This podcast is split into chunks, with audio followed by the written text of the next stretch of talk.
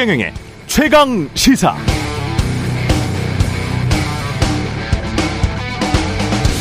네, 태풍이 온다는데 문재인 정부가 대비를 잘해놨을지 걱정입니다. 어제 SNS에서 본 인터넷 친구의 촌철 살인인데요. 이와, 이와 비슷한 유행어가 있죠. 전정권 씨라고 아주 유명한 분입니다. 윤석열 정부의 각종 실정에 대해 책임이 있다는 전정권 씨. 이분을 찾아야 합니다. 정권이 바뀐 지 언젠데 아직도 책임을 떠맡고 있습니다. 안 되죠. 전 정권 씨는 여기서 지금 이러시면 안 됩니다. 대통령 취임식 후 오늘로 딱 15개월. 국정 운영의 책임은 윤석열 정부에게 있습니다. 네, 안녕하십니까. 8월 10일 세상에 이익이 되는 방송 최경련의 최강시사 출발합니다. 저는 KBS 최경련 기자고요. 어제 안철수 의원과의 인터뷰에서 제가 잼머리 공동조직위원장 5명 중에 전북도지사 또 이야기를 했었는데요. 전북도지사가 아니고 전북 전주갑의 김윤덕 더불어민주당 의원님을 알려드립니다. 여가부, 문체부, 행안부 장관, 김윤덕 의원, 한국스카우트연맹 총재 이렇게 다섯 명이 잼버리 공동조직위원장이고요. 최경련의 최강시사 유튜브로도 실시간 방송합니다. 문자 자면은 짧은 문자 50원, 긴 문자 100원이 드는 샵9730 콩어플 무료고요. 오늘 최강시사에서는 방통위 박문진 이사장 해임 추진 등에 대해서 홍석준 국민의힘 의원과 만나 여당 입장 들어보고요. 이어서 김한규 민주당 의원 그리고 여야 의원과 함께하는 토론도 준비되어 있습니다.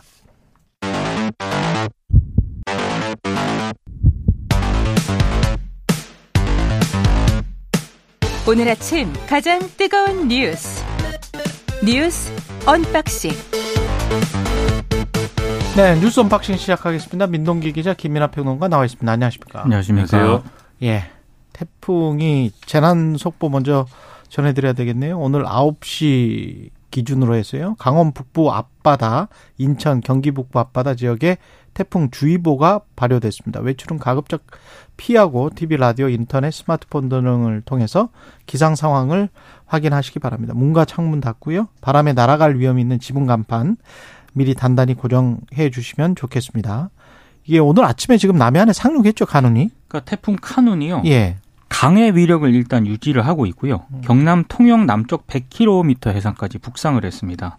어, 방금 말씀하신 것처럼 기상청이 오늘 오전 9시를 기해서 서울 전역에 태풍주의보를 발효한다고 일단 밝힌 그런 상황입니다. 오전 6시에 통영 남쪽 100km 해상에서 시속 22km로 지금 북상 중인데요.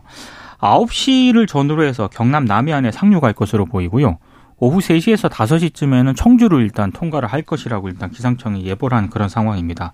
그리고 오늘 밤에는 서울 동쪽 끝으로 이제 이동을 할 것 같고 내일에는 이제 북한, 평양 쪽으로 이동을 할 것 같거든요.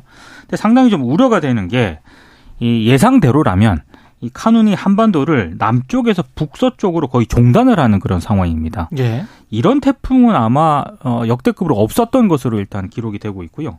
어, 그리고 특히 뭐 경상권 남해안이라든가 동해안, 전라권 동쪽 남해안 같은 경우에는 순간 최대 풍속이 초속 40m를 넘나들 것으로 일단 예, 전망이 되고 있는데 사, 초속 40m 같은 경우에는 기차가 탈선할 정도의 그런 위력입니다. 그 정도군요. 예. 예. 그리고 이 카눈이 더 좀 우려가 되는 게 느린 속도로 한반도를 뚫고 어, 훑고 지나갈 것으로 예상이 되고 있기 때문에 보통 태풍이 굉장히 빠른 속도로 이동을 하지 않았습니까? 이번에는 그런 태풍이 아니라는 게 상당히 좀 우려가 되고 있습니다. 음.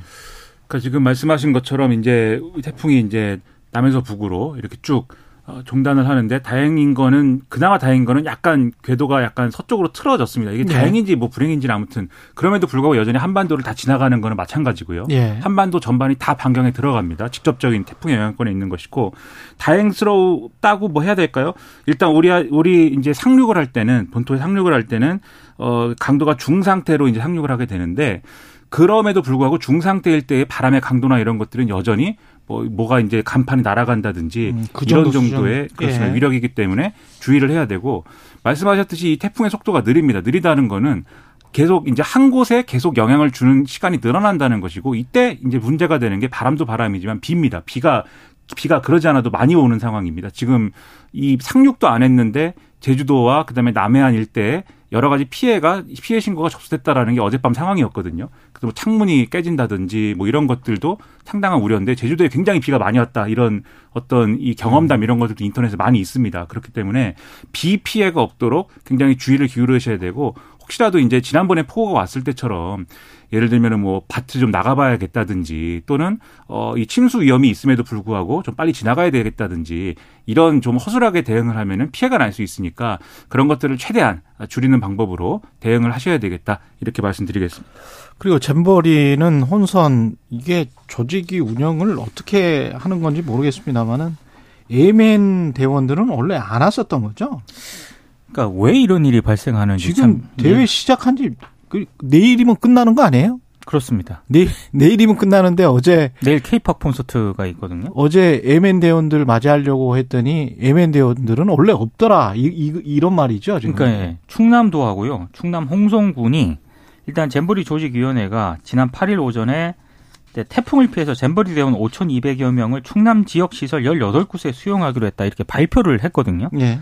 근데 충 홍성 지역에 있는 해전대학교 기숙사가 예멘 대원 175명의 숙소로 배정이 됐습니다. 그러니까 배정이 되다 보니까 뭐 공무원, 대학 관계자들이 급히 이제 이 준비를 했을 거 아닙니까? 준비했겠죠. 그 준비한 것 중에 하나가 예멘 대원 175명분의 출장 뷔페 음식까지 준비를 한 상황이었거든요. 와. 근데 예멘 대원들이 입국하지 않았다는 사실을 알게 된 게 오후 9시가 넘어서였다라고 합니다. 그러니까 이 뭐 대학 관계자라든가 지자체 관계자 등은 오후 10시 가까운 시간에서야 이제 기다리다가 현장을 떠났다라고 하거든요. 근데 조직위에서는 예멘 대원들이 그쪽으로 가니까 준비하라.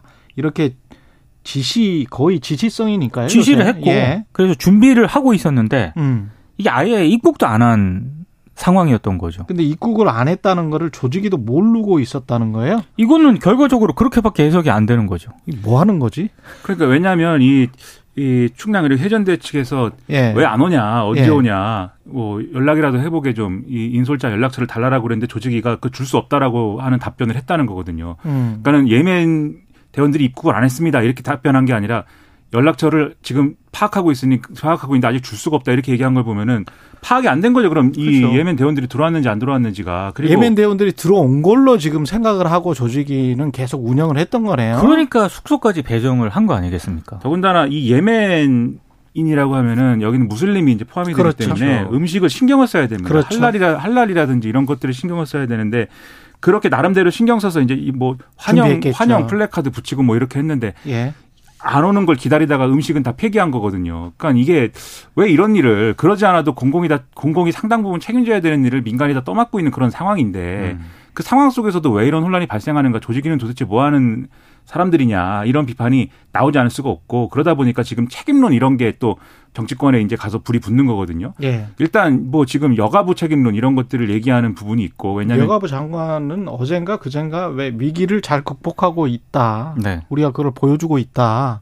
이런 이야기를 했는데 이런 거는 어떻게 보여준다는 거죠? 전혀 이게? 극복이 안 되고 예. 있죠. 네. 지금 본인이 위기 상황이라고 보도가 왜냐하면 지금 뭐 본인이 위기 상황이다. 일부 보도입니다만 일부 예. 여론에 뭐 정확히 확인되는 건지 는 모르겠습니다. 아니 안철수 의원이 실제로 우리 최강 시사 인터뷰에서 그런 이야기를 했어요. 그렇죠. 음. 해임해야 된다라고 말씀했고 예, 꼭 그 장관을 지칭한 거는 아니지만 가장 책임 있는 장관은 해임해야 된다. 그렇게 얘기가 나오니까 바로 예. 또 여당 일각에서 여가부 장관 해임 음. 해임 건의 얘기가 나오고 있다라는 보도도 있어요. 그래서 예. 여가부 책임론으로 가는 게 하나가 있고 또 국민의힘 쪽에서는 전북도가 제대로 했어야 되는데 제대로 못했다. 이 전북도 책임론으로 가는 게 있고 이런 상황인데 지금 그럴 지금 뭐 그 책임을 다 뭐 이 세세하게 따질 수 있는 그런 상황은 아니기 때문에 예. 섣불리 이렇게 뭐 얘기하는 것보다는 일단은 정부가 전체적으로 지금 이 가닥을 잡고 가야 될 거 아니겠습니까? 그럴 수밖에 음. 없는 상황 아니겠습니까? 그 역할을 충실히 해야 되는데 이 외에도 여러 가지 사건 사고들이 있었거든요. 제대로 안 돌아가고 있습니다. 전반적으로. 예. 김땡땡님이 지금 유튜브에서 잼버리 잘 운영되고 있어요. 편파 방송이 문제지. 이거를 계속 댓글을 달고 계시네요. 예. 이런 주장도 있는 것 같습니다. 그럼 사, 예. 소개, 사, 서- 사례를 하나 더 소개를 해드리면 예. 원래 그 이집트 대원 122명 정도는 예. 전북 진안으로 이동을 할 예정이었거든요. 근데 갑자기 군산으로 이송이 됐다라고 해요. 그래서 어 원래 이제 이집트 참가단이 잼버리 조직위로부터 전북 진안 공고의 숙소를 배정을 받았는데 이게 군산으로 갖고 이제 버스가 떠나버린 겁니다. 그러니까 다행히 이제 그 군산에 내린 호원대라는 곳이 있는데 이 호원대에 수용할 공간이 있어서 이집트 대원들이 여기에 이제 짐을 풀 수 있었다라고 해요. 근데 문제는 전북 진안공고입니다. 여기는 총괄 대응반까지 구성을 한 다음에 기숙사의 직원들을 보내서 청소까지 하고요. 여기도 네. 무슬림이거든요. 음. 그래서 무슬림 대원들을 위해서 뭐 전주와 익상 등의 업체를 수소문해서 역시 할랄 음식까지 준비를 했었는데 이게 다 이제 없 무용지물이 된 거죠.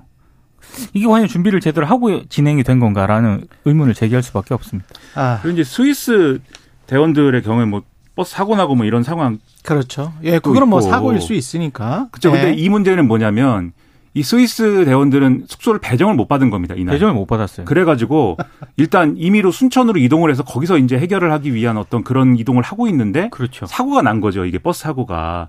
그래서 이것도 사실은 좀 혼란스러운 부분의 일각으로 볼 수가 있고 다만 이제 뭐 지금 쭉 이제 어려운 면들을 얘기했습니다만 잼버리에 참가한 대원들이 뭐 즐거워하는 사진도 신문에 많이 났습니다. 왜냐하면 광화문에서 이제 음. 댄스 파티 이런 것도 했고 그다음에 이제 한국의 각종 이제 문화 체험이나 이런 프로그램도 또 진행된 것들도 있어서 그런 부분에 있어서는 그런 부분에 있어서 분명히 이제 만족하고 즐거운 대원들도 있었습니다만 그것이 전부가 아니라 지금 운영상의 이러한 문제들은 계속 발생하고 있다라는 점이 계속 이제 문제가 되고 있다는 거죠. 예. 소송을 안 당했으면 좋겠습니다. 끝난 다음에. 예. 그게 가장 걱정이 되네요. 그러니까 외국 사람들이 소송을 이제 좋아하다 보니까 좋아한다기보다도 예. 익숙하다 예. 보니까 음. 그런 얘기가 실제로 나오는 게 걱정인 거죠. 예. 그리고 최상병 순직 수사 관련해서 이게 지금 핵심이 그건 것 같아요. 수사단장이 수사를 저 윗선까지 제대로 하려고 했는데 국방부가 지금 덮으려고 한 거 아니냐. 그런 거죠, 지금 이 상황이. 이게 맥락이 있습니다. 예. 일단 그 해병대 수사단장이 박정훈 대령이거든요. 예. 근데 이 박정훈 대령이 해병대 수사단의 결과 보고서를 경찰에 이첩하는 시기를 늦추라. 음. 국방부 장관이 이렇게 지시를 했는데 예. 이 명령을 거부했다는 이유로 지금 보직 해임이 됐습니다. 그래요? 그리고 예. 지금 입건이 됐거든요. 예. 근데 이런 상태였는데 어제 당사자인 박정훈 대령이 실명으로 입장을 냈습니다. 음. 혐의자 8명의 업무상 과실을 확인을 했다. 그리고 경찰에 이첩하겠다는 내용을 해병대 사령관, 해군 참모총장, 국방부 장관에게 직접 대면 보고를 했다. 대면 보고를 했다. 네, 이렇게 주장을 했고 그리고 경찰에 사건을 이첩하기까지 누구로부터 장관의 이첩 대기 명령을 직간접적으로 들은, 들은 사실이 없다. 음. 어제 이제 국방부 주장을 반박을 한 겁니다. 예. 근데 국- 수사단장이 그렇습니다. 직접 예. 반박을 한 거고요. 이제 이 수사단장은 보직 해임이 됐기 때문에 예. 본인이 이제 입장을 낸 겁니다. 근데 이 중간에 어떤 일이 있었냐면 일부 언론이 보도를 하나 했는데 예. 신범철 국방부 차관이 해병대 사령관에게 특정 인원의 혐의 관련 내용은 삭제하라는 내용의 문자를 보냈다라는 거고요. 특정인이 누굴까요? 뭐 누구를 이제 구명하기 위해서 음. 이 경찰에 이 사건 결과 보고서를 이첩하기 전에 누구 누구는 빼라 이런 내용의 문자를 보냈다는 거고 이 지금 해병대 언론 보도에는 해병 일사단장 이야기하는 거 아니에요? 뭐 그런 이름이 나오고는 예. 있습니다. 근데 이 사령관이 이 내용을 또 수사단장인 박대령에게 음. 보여줬다는 겁니다. 그러니까 예. 이, 이 보도 내용을 요약을 하면 국방부 차관이 특정인을 제외하라는 압력을 행사했다는 거 아니겠습니까? 그렇죠. 이렇게 지금 제기가 의혹이 되고 있는 상황에서 어제 이종석 국방부 장관이 이 최상병 순직 사건을 이 해병대 수사단이 아니고요. 이제 국방부 조사본부로 이관을 아. 했습니다. 이관 결정을 내렸습니다. 그렇죠. 그러니까 결국에는 어, 국방부가 생각하는 그런 어떤 결과대로 결과를 결론을 내기 위한 어떤 수순 아니냐 이런 해석이 나오고 있습니다. 음. 그러니까 이게 이게 좀더 이제 맥락을 더 설명드리면 그러니까 군에서 이렇게 사망 사고나 이런 게 나면은 늘 뭐 은폐라든지 뭐 축소라든지 이런 논란이 있지 않습니까? 그렇죠. 그래서 이제 경찰이 이첩을 하는 거거든요, 기본적으로. 그래서 수사를 경찰이 하는 게 맞다, 이제 이런 건데, 그래서 지금 이제 해병대 수사단장이 이 결과를 가지고 이제 기초적인 어떤 조사를 한 거 가지고 그것도 뭐 되느니 맞느냐 하는 논란이 있었습니다만, 그걸 경찰이 이첩을 하는 과정이었는데 이 이첩도 국방부 장관의 지시에 의해서 이루어졌다라는 게 이분 주장이에요. 근데 하루 만에 이 이첩을 하지 말라라고 지시가 다시 있었다라는 게 국방부의 얘기면 음. 국방부의 얘기고 그것을 이 대령이 듣지 않았다 수사단장이 그 예. 얘기인데 그러면 이제 이 국방부 얘기가 맞다 하더라도 하루 만에 왜 뒤집어진 거냐 이 첩을 하라와 그렇죠. 하지 말라가 여기서 설명이 두 개로 갈립니다. 지금 해석은 주, 이 언론과 이다음에 뭐 문제 제기하는 사람들의 해석은 말씀하신 것처럼 이 특정인 고위층인 어떤 특정인을 이제 어떤 구명하기 위한 움직임이다. 이게 다 과실 업무상 과실치사 이런 걸로 가면 근데 이게 직책은 제가 말씀드려야 될 것 같은데 해병 일사단장과 그리고 현재 현직에 있는 국방부 장관은 이명박 정부 때 청와대에서 함께 근무했어요. 맞습니다. 그리고 김태호 그 실세 중에 실세라는 김태호 뭡니까 비서관이죠. 국가안보 국가안보 비, 비서관이죠. 일 차장. 일 차장. 이 세 명이 다 이명박 정부 때 같이 근무했던 사람들입니다. 실은 약간씩 다른데 하여간 그런 상황에서 이 해병 일사단장의 책임을 면피시키기 위한 구명의 일환으로 진짜 제대로 조사하려고 하는 수사하려고 하는 수사단장을 이게 보직 해임시킨 게 아니냐. 이게 지금 언론의 주요한 질문이에요. 그러니까 수사 단장이 예. 결과 보고서를 경찰에 이첩하려는 그 결과 보고서에는 그렇죠. 그 이사 단장이 들어가 있는 것으로 일단 보고요. 그렇죠. 예. 지금 이제 의혹이 제기가 되고 있는 거는 자꾸 특정인을 빼라고 하는 것 아니냐 이런 음. 의혹이 제기가 되고 그렇습니다. 있는 거죠. 거기에 네. 대해서 이제 국방부의 얘기는 그것은 오해이다. 네, 오해이다라는 것이고 음. 오히려 국방부 장관은 하급 이 간부들에까지 다 과실치사상 이렇게 묻는 게 음. 맞느냐 그것을 제고해라라는 취지였다라고 설명은 하고 있는데 뭐 어쨌든 의심이 있다 보니까 그렇죠. 이것은 뭐 여러 가지 의문이 남는 게 사실인 것이죠. 이게 정정당당하게 군인의 정신으로 군인의 정신을 지키는 진짜 군인들은 좀 지켜줘야 된다. 그런 생각을 합니다. 그리고 네. 이 순직한 해병대원의 경우에는 지금 이거 외에도 그때 왜 그 구명조끼도 없이 그랬느냐에 그렇죠. 대해서도 여러 음. 가지 보도가 지금 있거든요. 전반적으로 지금 군이 굉장히 이 문제를 안이하게 처리한 것이 처음부터 끝까지 다 확인이 되고 있기 때문에 그렇죠. 이거를 똑같은 방식으로 안이하게 해서는 큰일 난다 이렇게 말씀드리겠습니다. 그리고 KBS 방문진 보궐이사를 지금 동시 선임 할 것 같죠. KBS 보궐 예. 이사는요 어제 예. 방통위가 전체 회의를 열었는데 예. 서기석 전 헌법재판관을 추천을 했고요. 예. 박문진 보궐 이사로는 차기환 변호사를 임명하기로 어제 의결을 했습니다. 그래서 이제 뭐 16일 날 그걸 한다는 거예요? 그러니까 16일에는요. 예. 그 KBS 남영진 이사회 이사장. 이사장하고 예. 권태성 박문진 이사장 해임 의결 방문진. 네. 안을 의결할 것으로 보이는데 예. 지금 이렇게 이제 여야 추천 보궐 이사들을 다 추천하고 아, 만약에 이제 두 방송사의 이사장을 해임을 하게 되지 않습니까? 예. 그렇게 되면은 이른바 KBS 이사회라 이사회와 박문진의 여야 구도가 바뀌게 되고요. 바뀌게 되면은 지금 뭐 KBS 사장과 MBC 사장에 대한 해임이 가능합니다. 그래서 결국에는 이 모든 게 어, 지금 김효재 방통위원장 직무대행 체제지 않습니까? 어, 이동관 방통위원장이 정식으로 임명되기 전에 이 모든 사안을 좀 정리하려고 하는 것 아니냐 이런 의혹이 제기가 되는 대목입니다. 그러니까 지금 KBS 이사의 경우에는 지금 대통령이 이제 임명을 하는 절차가 남아 있는 것이고 그다음에 박문진 보궐이사의 경우에는 이 방통위가 임명하기로 의결했기 때문에 뭐 결정이 됐다 이렇게 봐야 되겠죠. 근데 이제 인사에 대한 이제 평가가 언론에 있는데 일단 어 지금 이제 어 서기석 전 헌법재판관의 경우에는 그 별다른 지금 뭐 이력이나 이런 것들이 잘 보도가 안 되고 있습니다. 왜냐하면은 아무래도 이제 특이한 어떤 사건이라든가 그렇죠. 이분을 둘러싼 어떤 논란이라든가 이런 것들이 이전에 많이 논란이 된 게 없는 모양인지 지금 언론은 이분 어떤 분인지 어, 잘 모르겠는데 뭐 이런 표정이에요. 일단 신문들의 표정은. 근데 이제 차기환 변호사의 경우에는 굉장히 이제 유명합니다. 이전에 보수 정권에서 계속해서 박문진 이사, 뭐 KBS 이사 이렇게 연이어 지낸 바도 있고 또 예를 들면 세월호 관련 위원회라든지 뭐 이런 위원회 활동도 하면서 이 뭐 유가족 폄하 발언이라든지 뭐 이런 것들 때문에 여러 가지 논란이 많았던 인사거든요. 그래서 지금 박근혜 뭐 정권 때 굉장히 좀 논란이 많았죠. 그렇죠. 그래서 이제 뭐 지금 야당에서는 뭐 극우 인사를 또 보냈다 뭐 이렇게 비판도 하고 있는 그런 상황이기 때문에 이 부분은 상당히 논란이 되는 형태고 그래서 절차도 논란이고 또이 음. 인사에 관해서도 논란인 이런 상황들이 계속되는 뭐 그런 상황이 앞으로도 이어질 거다 그런 얘기죠. 그 KBS 보도에 따르면 야 사당 공대위는 서기석 전 재판관 지금 저 KBS 이사로 추천된 분 같은 경우는 조선일보 방일영 장학회에서 장학금을 받고 삼성에서 관리하는 판사로 지목됐었던 인물이다. 이 사실을 지적을 했었군요. 네. 예. 김용철 변호사 그 건이었던 것 같아요. 음. 예. 뉴스 unboxing 여기까지 하겠습니다. 민동기 기자 김민아 평론가였습니다. 고맙습니다. 고맙습니다. KBS 일라디오 최경영의 최강시사 듣고 계신 지금 시각 7시 39분입니다. 오늘 하루 이슈의 중심. 당신의 아침을 책임지는 직격 인터뷰. 여러분은 지금 KBS 일라디오 최경영의 최강 시사와 함께하고 계십니다. 네, 조금 전 7시 30분에 경북 경산시, 영천시, 청도군 지역에 태풍 경보가 발효됐습니다. 태풍 경보가 발효됐습니다. 이 지역 주민들께서는 외출은 가급적 피하고 TV 라디오를 통해 기상 상황을 수시로 확인해 주시기 바랍니다. 경북 경산시, 영천시, 청도군 지역에 태풍 경보 발효됐습니다. 예, 어제는 권태선 방문진 이사장과 현재 방통위 MBC, KBS 이사 해임 시도에 대한 입장을 들어봤고요. 오늘은 여당 입장 들어보겠습니다. 국회 과방위 소속이시고요. 국민의힘 홍석준 의원 나와 계십니다. 안녕하세요. 예, 안녕하십니까. 태풍 조심하십시오, 국민 여러분. 예. 원래 지역구가 어디시죠? 대구 달서 갑입니다.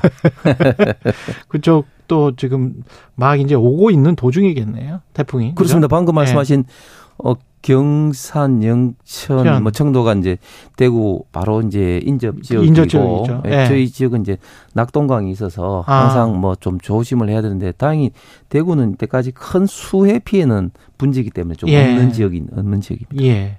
지금 일단 이동건 방통위원장 인사청문회는 18일 열기로 합의는 됐는데 뭐 그 신경질이 좀 있었습니까? 네. 어, 민주당은 처음에는 뭐 보이콧 이야기까지도 뭐 일부 나왔다가 예. 하기로 했는데 이제 일정 관련해서 음. 어, 저희들은 16일 그리고 민주당은 21일 이후로 이제 제안을 했었습니다. 그런데 이제 어, 21일 이후로 하게 되면은 기존에 있는 김효재 직무대행과 김현 방통위원회 임기가 23일 만료가 되거든요. 예. 그렇기 때문에 어, 청문회를 마치고 대통령실 가고 하는 그 사이에 벌써 만료가 돼 버립니다. 그렇기 음. 때문에 좀 당기자 해서 어, 협상 끝에 18일로 결정하게 됐습니다. 예. 민주당 같은 경우, 아, 민주당 이동관 후보, 이동관 후보 같은 경우는 KBS 보도에 따르면 이제 증여세 탈루 의혹 같은 것들이 좀 나오는 것 같고, 그 다음에 이동관 후보자의 여- 언론관, 그 언론 장악 논란, 이 두 가지인 것 같은데, 핵심은 학폭 논란이 그 전에 좀 있었고, 어떻게 보십니까? 예, 뭐, 뭐, 자세한 건 청문회 때 밝혀야 되지만, 일단 예. 언론에 나온 사항을 뭐, 저도 청문위이기 때문에 좀 자세히 좀 체크를 했는데, 예. 뭐, 재산 정식 과정이라든 이런 거는 뭐, 큰 문제가 없는 것 같고, 어, 학폭 문제는 처음에는 저희들도 굉장히 좀 걱정을 많이 했었습니다. 예. 바로 직전에 또 정순신 국가, 전 국가수사본부장도 정순신, 예. 이 때문에 좀 낙마를 좀 했으면 했는데 어 보면 볼수록 이동건 특보의 아들의 학폭 문제는 이미 그때 당시에도 싸웠던 친구들끼리 화해를 했고 어 이동건 특보 이동관 후보자의 아들이 강제 전학되는 것을 뭐 학생뿐만 아니라 피해자 학생뿐만 아니라 담임 선생님이라든지 다 이제 반대를 하면서 또 그런 어떤 것들이 아 이거는 일반적인 학폭과 다른 어떤 그냥 청소년들끼리 어떤 그런 싸움이었구나 이런 좀 인식이 좀 들고 언론 장악 문제는 어 상당히 또 그 민당이나 일부에서 좀 정치적 좀 저는 공세라고 좀 생각을 하는 게 음. 어, 사실은 어 그때 당시에 대변인 홍보 수석으로서 어 물론 뭐 종편이라든지 이런 데 뭐 좀 영향을 했지만 과연 구체적으로 어떻게 또 언론 뭐 장악했는지 그런 데서 좀 불투명할 뿐만 아니라 여러 가지 어 지금 현재 제기하는 것들이 저는 어좀 뭐 합리적 근거에서 보다는 좀 정치적 공세다 이렇게 좀 생각이 듭니다. 근데 서류나 뭐 이런 것들이 분명히 나와 있잖아요. 그 예를 들면 이제 서류 부분에 대해서 예. 예를 들면 이제 크게 보면 이제 어 중앙 당시에 어 중앙지검에 이제 수사 보고서가 있고 예. 그다음에 또 이제 국정 문건이라는 게 있는데 국정 문건. 예, 예. 그런데 이제 그런 문건에 대해서 이제 이동관 지금 어 후보는 어 본인이 전혀 모르고 뭐, 뭐 당연히 뭐 지시하지 않았다고 좀 이야기도 이제 하지만 그 문건이 힘을 받기 위해서는 과연 그 문건대로 뭐 실행이 됐느냐 이런 여부가 밝혀져야 되는데 예를 들면은 아니 가- 2017년도에 민주당 같은 경우는 예. 음. 그런 문건을 만들어 가지고 음. 그 일사불란하게 좀 실행이 좀 됐지 않습니까? 그렇기 때문에 저는 그 문건 자체 신뢰성도 신뢰성이지만 그 이후에 했던 그런 연관관계가 좀 전혀 없다. 만약에 음. 그 문건대로 실행이 됐다면은 어 2017년도 문재인 정부 초기 적폐청산 광풍에 의해서 수사를 받아서 수많은 사람이 감옥에 갔지 않습니까? 음. 그래서 만약에 그 문건대로 만약에 실행이 됐고 이동관 특보 거기에 깊게 개입했다면은 예. 당연히 그때 수백 명 감옥 갔을 때 감옥 갔다고 저는 봅니다. 아, 그래요? 그 문제 보도랄지 문제 보도의 조치 결과 뭐 이런 그 문자 그 document에 그 서류에 텍스트가 그러, 그대로 남아 있던데. 뭐 예. 저는 뭐 그런 거는 있을 수 있다고 보는 게 음. 예를 들면 뭐, 뭐 조선일보 관련돼서 뭐 그런 걸 했다. 예. 그렇게 하- 하고 있는데 제가 공무원 시절 때도 언론 스크린은 당연히 이제 정부에서 하게 되는 거죠. 예. 예를 들어서 어, 비판적인 보도가 나오면은 어, 그걸 팩트 확인을 해서 만약에 그게 사실관계가 다르면은 뭐 정정 요구도 할 수 있는 문제고 그 다음에 또 어, 또 뭐 좋은 보도가 나왔으면 그 좋은 보도를 좀 더 키우기 위해서 어떻게 하는 그런 스크린은 사실은 누구나 하는 문제 아니겠습니까? 예. 케이스별로 잘 들어가 봐야 될 것 같습니다. 그 방통위가 일단 서기석 헌법재, 전 헌법재판관 그리고 차기현 변호사를 KBS MBC 이사로 임명을 했는데 이 임명에 대해서는 어떻게 평가하세요? 예, 좀 구체적으로 보면 예. 이제 차기한 변호사는 이제 방통위에서 이제 방문진 이사로 이제 임명이 이제 됐고 끝난 음. 거고 이제 어 서기석 그 전 헌법재판관은 어 KBS 이제 이사로 지금 추천이 대통령실에 이제 들어간 거죠. 예. 그렇기 때문에 이제 대통령실 임명 과정이 아직 남아 있는데 어 여기에 대해서 뭐 김현 어 방통위원은 뭐 기자회견을 통해서 뭐 이야기하는데 예를 들면 차기한 변호사가 뭐 야당 몫이다 이런 이야기를 했는데 이게 임정한 이사와 후임을 들어가는 거거든요. 임정한 음. 이사는 저희 당의 수준이기 때문에 그 말은 그러니까 야당 몫이란 말은 이제 틀린 것이고 그리고 뭐 급박하게 뭐 됐다 하는데 뭐 인사라는 게 항상 뭐, 뭐, 뚜껑을 열어봐야 된다는 그런 말도 있는데 급하게 되는 거, 그, 그거 가지고 문제 제기할 건 없는 거라. 이- 그분들의 어떤 예. 뭐 역량, 성향, 예. 이런 거는 뭐 저도 정확하게 모르기 때문에 조금 예. 코멘트 상하겠습니다. 어제 그 박문진 이사장, 권태전 이사장의 이야기는 그러니까 이 이사장이나 이사를 해임하고 서둘러 새로운 이사, 이사장을 앉히려고 하는 거는 결국은 어, KBS나 MBC의 사장을 바꿔서 방송을 장악하려고 하는 그런 의도이지 않겠느냐. 그래서 이렇게 급박하게 하는 게 아니냐. 이런 주장을 했어요. 근데 어떤 감사원 감사랄지 방통위 검사랄지 이런 것들이 MBC에 대해서 그런 것들이 적법한 절차, 적법한 근거에 의해서 이루어지고 있다고 보세요? 어, 저도 어제 권태선 이사장이 나와서 방송하는 걸 봤는데, 예. 어, 저는 문재인 정부 때 임명된 분들이, 물론 다는 아니겠지만, 예. 상당수 좀 이해를 못하는 게, 어, 지금 김영경 혁신위원장 같은 경우는 임기를 다 마치고 가서 뭐, 어, 치욕 속에 임기를 마쳤다. 이런 이야기를 하시는 분도 있고, 예. 또, 어, 저도 공직자 출신이지만, 공직자로서 있을 때, 특히 기관장으로 있을 때, 뭐, 그, 전현희 방통, 그 전현희 권익위원장 같은 경우는 그 앞에 가서 감사원, 감사에 대해서 뭐, 시- 뭐, 뭐, 뭐, 팻말 시위도 하고, 지금 권태선 이사장 같은 경우도 막 방송에 나와서 막 자기 입장을 막 떠들고 있는데, 물론, 본인이 이걸 이제 그 이런저런 과정에서 그만두게 된다면 얼마든지 아니면 네. 어 지금 어 공직자로서 이렇게 하는 건 저는 결코 바람직하지 보는데 그런데 예. 어제 말씀하신 것을 제가 한번 이 꼼꼼히 한번 봤습니다. 예. 일단은 어 감사원 감사 대상이냐 아니냐 음. 감사 대상이 아니라고 이야기하셨는데 지금 감사원법상에서는 어 감사원은 직무감찰과 회계감사 기원줄산에 대해서 모든 공공기관에 한다는 그런 어떤 규정이 있습니다. 예. 그리고 5월 달에 감사원이 방문진에 대해서 감사를 들어가게 됐을 때 어, 방문진 측에서 감사에 대한 어, 직무집행 정지 소송을 냈죠. 거기에 음. 대해서 어, 6월 달에 6월 18일 날 그 집행 정지 신청에 대해서 기각을 했습니다. 법원에서. 예. 그렇게 해서 이제 어, 감사가 진행되는데 어, 저도 국감 때 많은 문제 제기를 했습니다만 MBC에서 예를 들면 라스베가스 투자라든지 뭐 어, 투자로 뭐 100억 이상의 어떤 그런 손실을 본 건수만 하더라도 뭐 MBC 플러스에서 실내 스포츠 사업 투자 뭐 이런 것들이 굉장히 많은 건수가 있습니다. 이 건수에 대해서 투자 투자 실패를 예, 했다. 예, 예, 예, 예. 예. 예, 여기 제, 뭐 저희들도 이제 그 어, 국감 때도 뭐 제기를 했는데 여기 그게 이제 이사장 해임 아, 이유. 아니 아니 이게 여기에 대해서 예. 이제 이제 감사원에서 감사 청구를 받았으니 감사를 이제 하게 된 것이죠. 예. 감사를 하게 됐는데 예. 어 여기에 대해서 이제 어 관련된 서류를 좀 내지 않고 해서 이제 감사 방해 뭐 이- 이런 게 좀 있습니다. 그리고 그러니까 이 공- 공정- 병행해서 예, 예. 병행해서 지금 또 이제 어 방통위 또 검사는 별도로 지금 하고 있습니다. 그렇기 때문에 음. 어 14일에 방통위에서 하는 청문 예정이 지금 있다. 예. 이런 것들이 다 종합되고 있다는 말씀을 드리겠습니다.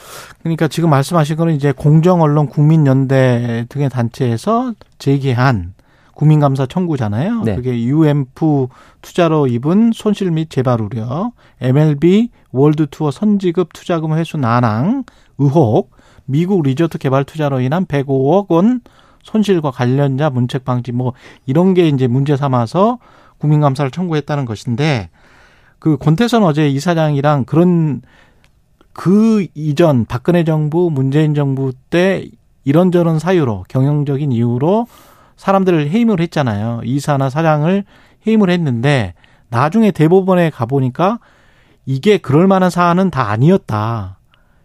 전부 다 그렇게 판결이 나왔잖아요. 그래서 이번에도 이게 이럴 만한 사안인가? 그러니까 해임에 해임에 합당한 사안인가? 이렇게 긴박하게 해임을 할 이유가 다른 데에 있는 게 아닌가 이런 이제 주장인 것 같아요 민주당이나 야권은 음, 예. 방금 이제 그 재판 그런 말씀을 하시는데 예. 구체적으로 좀 따져가면은 지금 현재 MBC 김장윤 사장은 지금 소송하고 있고 예. KBS 고대영 사장은 해임 처분에 대해서 대법원 확정 판결로 그 해임이 잘못됐다고 확정 났죠. 그 렇죠 그리고 예. 지금 방문진에 대해서 뭐 그런 어떤 관련해서 뭐 누가 뭐 그 해임되는데 예. 뭐그그 소송 아니 그 전에 정현주 사장도 마찬가지고 제가 이제 박근혜 정부 네. 쭉 이렇게 이어서 말씀을 드렸으니까 예, 예, 그러니까 누, 누구를 대상으로 이야기를 하시는지 정확히 모르겠는데 예, 예, 예. 자, 그 어제 이제 방송 중에 이제 건태선 이사는 이런 말씀을 하시더라고. 음. 내 이런 어떤 모든 어떤 경영상의 책임이 내, 내가 있을 때 아니고 그 전에 일어나는 거다. 음, 그 말씀 그런. 말씀을 했어요.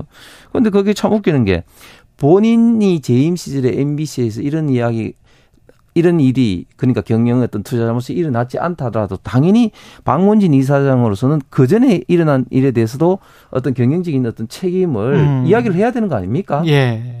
그 그러니까 내 내 이전에 한 문제에 대해서 내가 왜 이거 이 감사를 받아야 돼 이런 말 자체가 이제 성립이 지금 제가 되지 않고 있는 것이죠. 드렸던 질문은 정도와 수준 법이라는 게 법이 적용되는 게 해임의 요건에 그 정도인가. 근데 이제 이제까지 법원 판례는 이 해임이 그 정도는 늘 아니었기 때문에 아니 그러니까 이제 예. 제가 다- 다시 말씀드리지만 이뭐 이런 어떤 사항은 어 준사업적인 절차이기 때문에 이렇게 음. 좀뭐 너무 깊게 이렇게 왈가왈부하는 게 저는 결코 바람직하지 않다 보는데 음. 그런 한 가지 분명한 사실은 제가 아까 말씀드린 것처럼 앞에 어떤 사항을 두고 비교해서 말씀하시는 건지 제가 정확하게 앞에 그 그런 사항을 이제 몰라서 그런데 현재 어 그 권태선 이사장에 대한 건은 음. 크게 보면은 제가 말씀드린 것처럼 감사원에서 지금 현재 감사하고 있는 거. 지금 현재 감사원에서 감사하다가 이게 범죄 혐의가 의심된다 해가지고 지금 그 검찰에 지금 그 수사 참고자를 던진 상황입니다. 해임할 만하다 이렇게 생각하시는 거예요? 그렇죠. 예, 해임할 만하다. 네. 그러면 이사회 구성이 이렇게 지금 달, 달라져야 한다 또는 공, 방송이 뭐 정상화돼야 된다. 여권에서 그런 이야기도 나왔었잖아요. 그 방송이 정상화돼야 된다는 게 그게 무슨 의미일까요? 어, 저는 공영방송이 정상화돼야 된다는 게? 저는 이제 공영방송이 좀 정상화돼야 된다는 그 의미는 예. 어, 지금 공영방송이라고 불리고 있는 KBS, MBC, YTN 등의 상당수가 예. 물론 이제 일부에서 뭐 반론이 있을 수는 있겠습니다만 저희들 시각으로 봤을 때는 너무 좀 좌편향으로 기울어져 있다. 그렇게 보고 있는 근거는 그 집권 여당 권력이시잖아요. 근데 권력의 생각에 좌편향으로 기울어져 있다. 음, 그러니까 제가 그걸 좀 말씀 좀 예. 드릴게요. 그 근거는 뭐냐면은 예. 지금 사장이라든지 주요한 경영진이 전부 다 지금 민노총 출신 간부들이 대부분을 좀 차지하고 있다.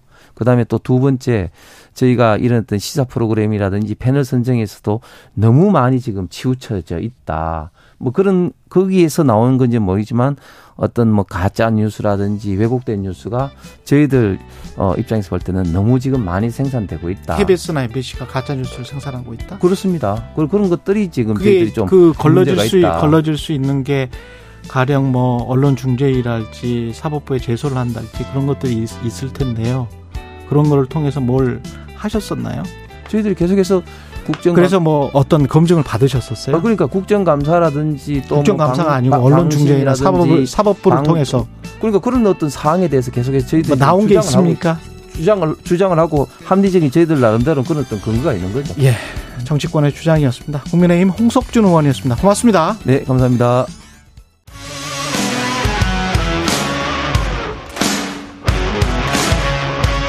오늘 하루 이슈의 중심 최경영의 최강 시사.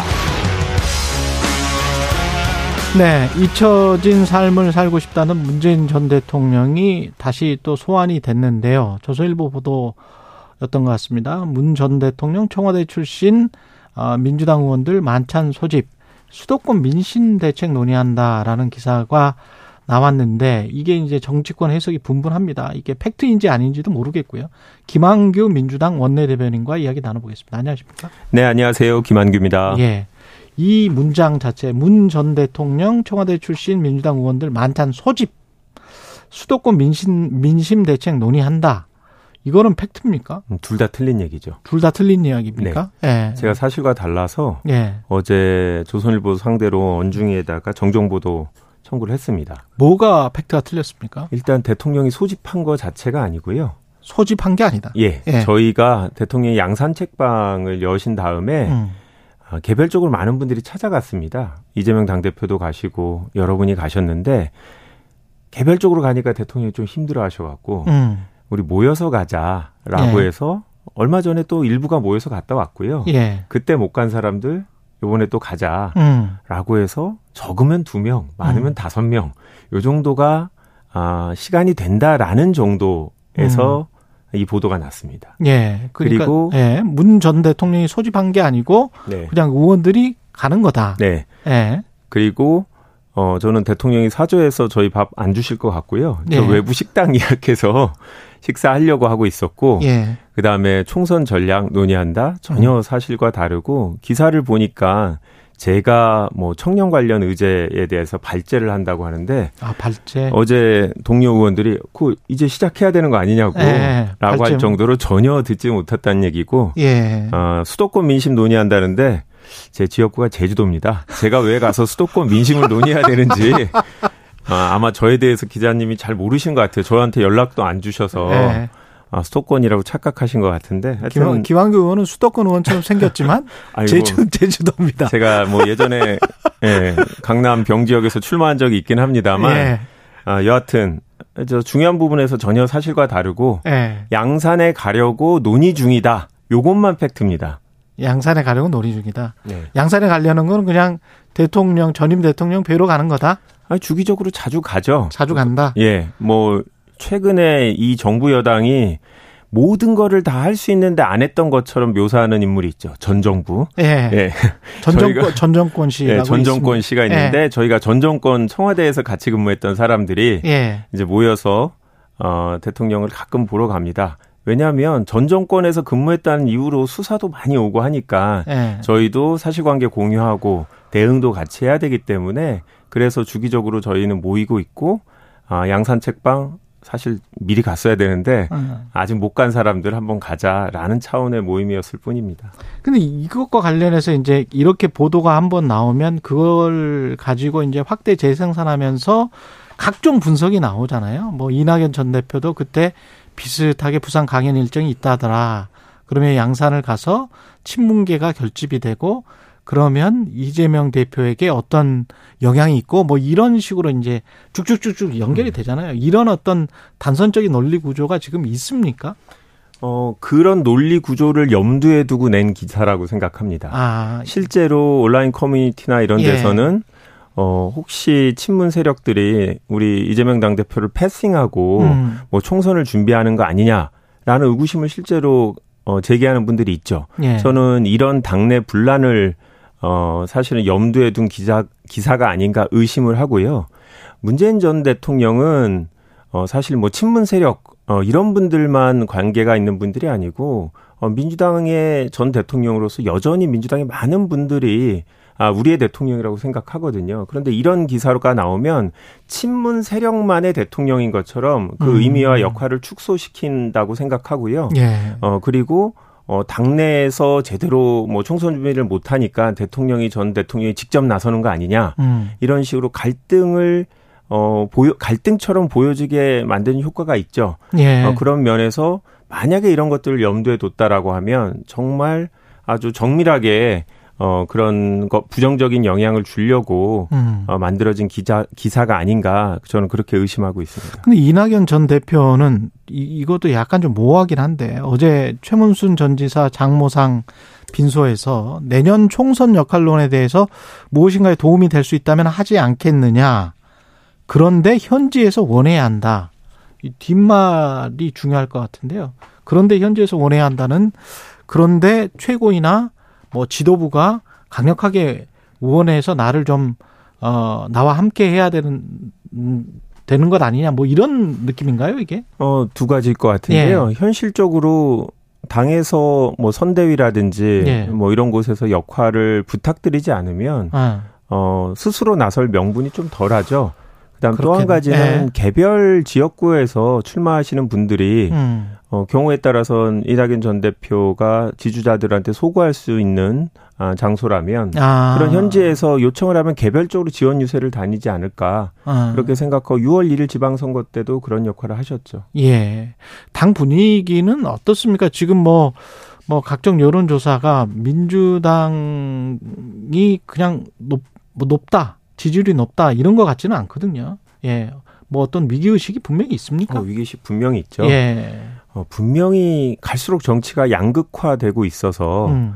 어, 예전보다 각 당의 적극적 지지층은 분명히 늘어났습니다. 예. 그런데 전체 지지층은 크게 변동이 없는 것 같고 거의 이제는 대등한 운동장이 된 것 같다. 정치 지형이 바뀌었다. 그런데 문제는 각 당의 지지층보다 어떻게 보면 더 많을 수 있는 부동층 또는 뭐 스윙 보터 이런 예. 층이 있다라는 그리고 그분들의 마음을 얻는 게 갖은 노력을 해도 안 되더라. 음. 라는 문제 의식을 갖고 있죠. 예. 그래서 여론조사가 들쭉날쭉이죠. 어떤 거는 민주당이 그렇죠. 대세, 어, 대세, 대세다 아니면 어. 크게 이긴다. 예. 아니면 반대로 국민의힘이 수도권에서 이제 전환이 돼서 분위기가 어, 대승할 거다 이런 것도 있고 이게 어, 아주 미묘한 차이로 어, 지금 유지가 되고 있는 상태라서 이런 기사가 나오는 것 같은데 응답층에 따라서 달라지고 저희는 어, 이런 부동층은 어떤 특정 이슈 하나로 확 한쪽으로 쏠릴 수 있기 때문에 너무나 불안정한 상태다라고 생각합니다. 음. 어, 총선까지 저희가 조금이라도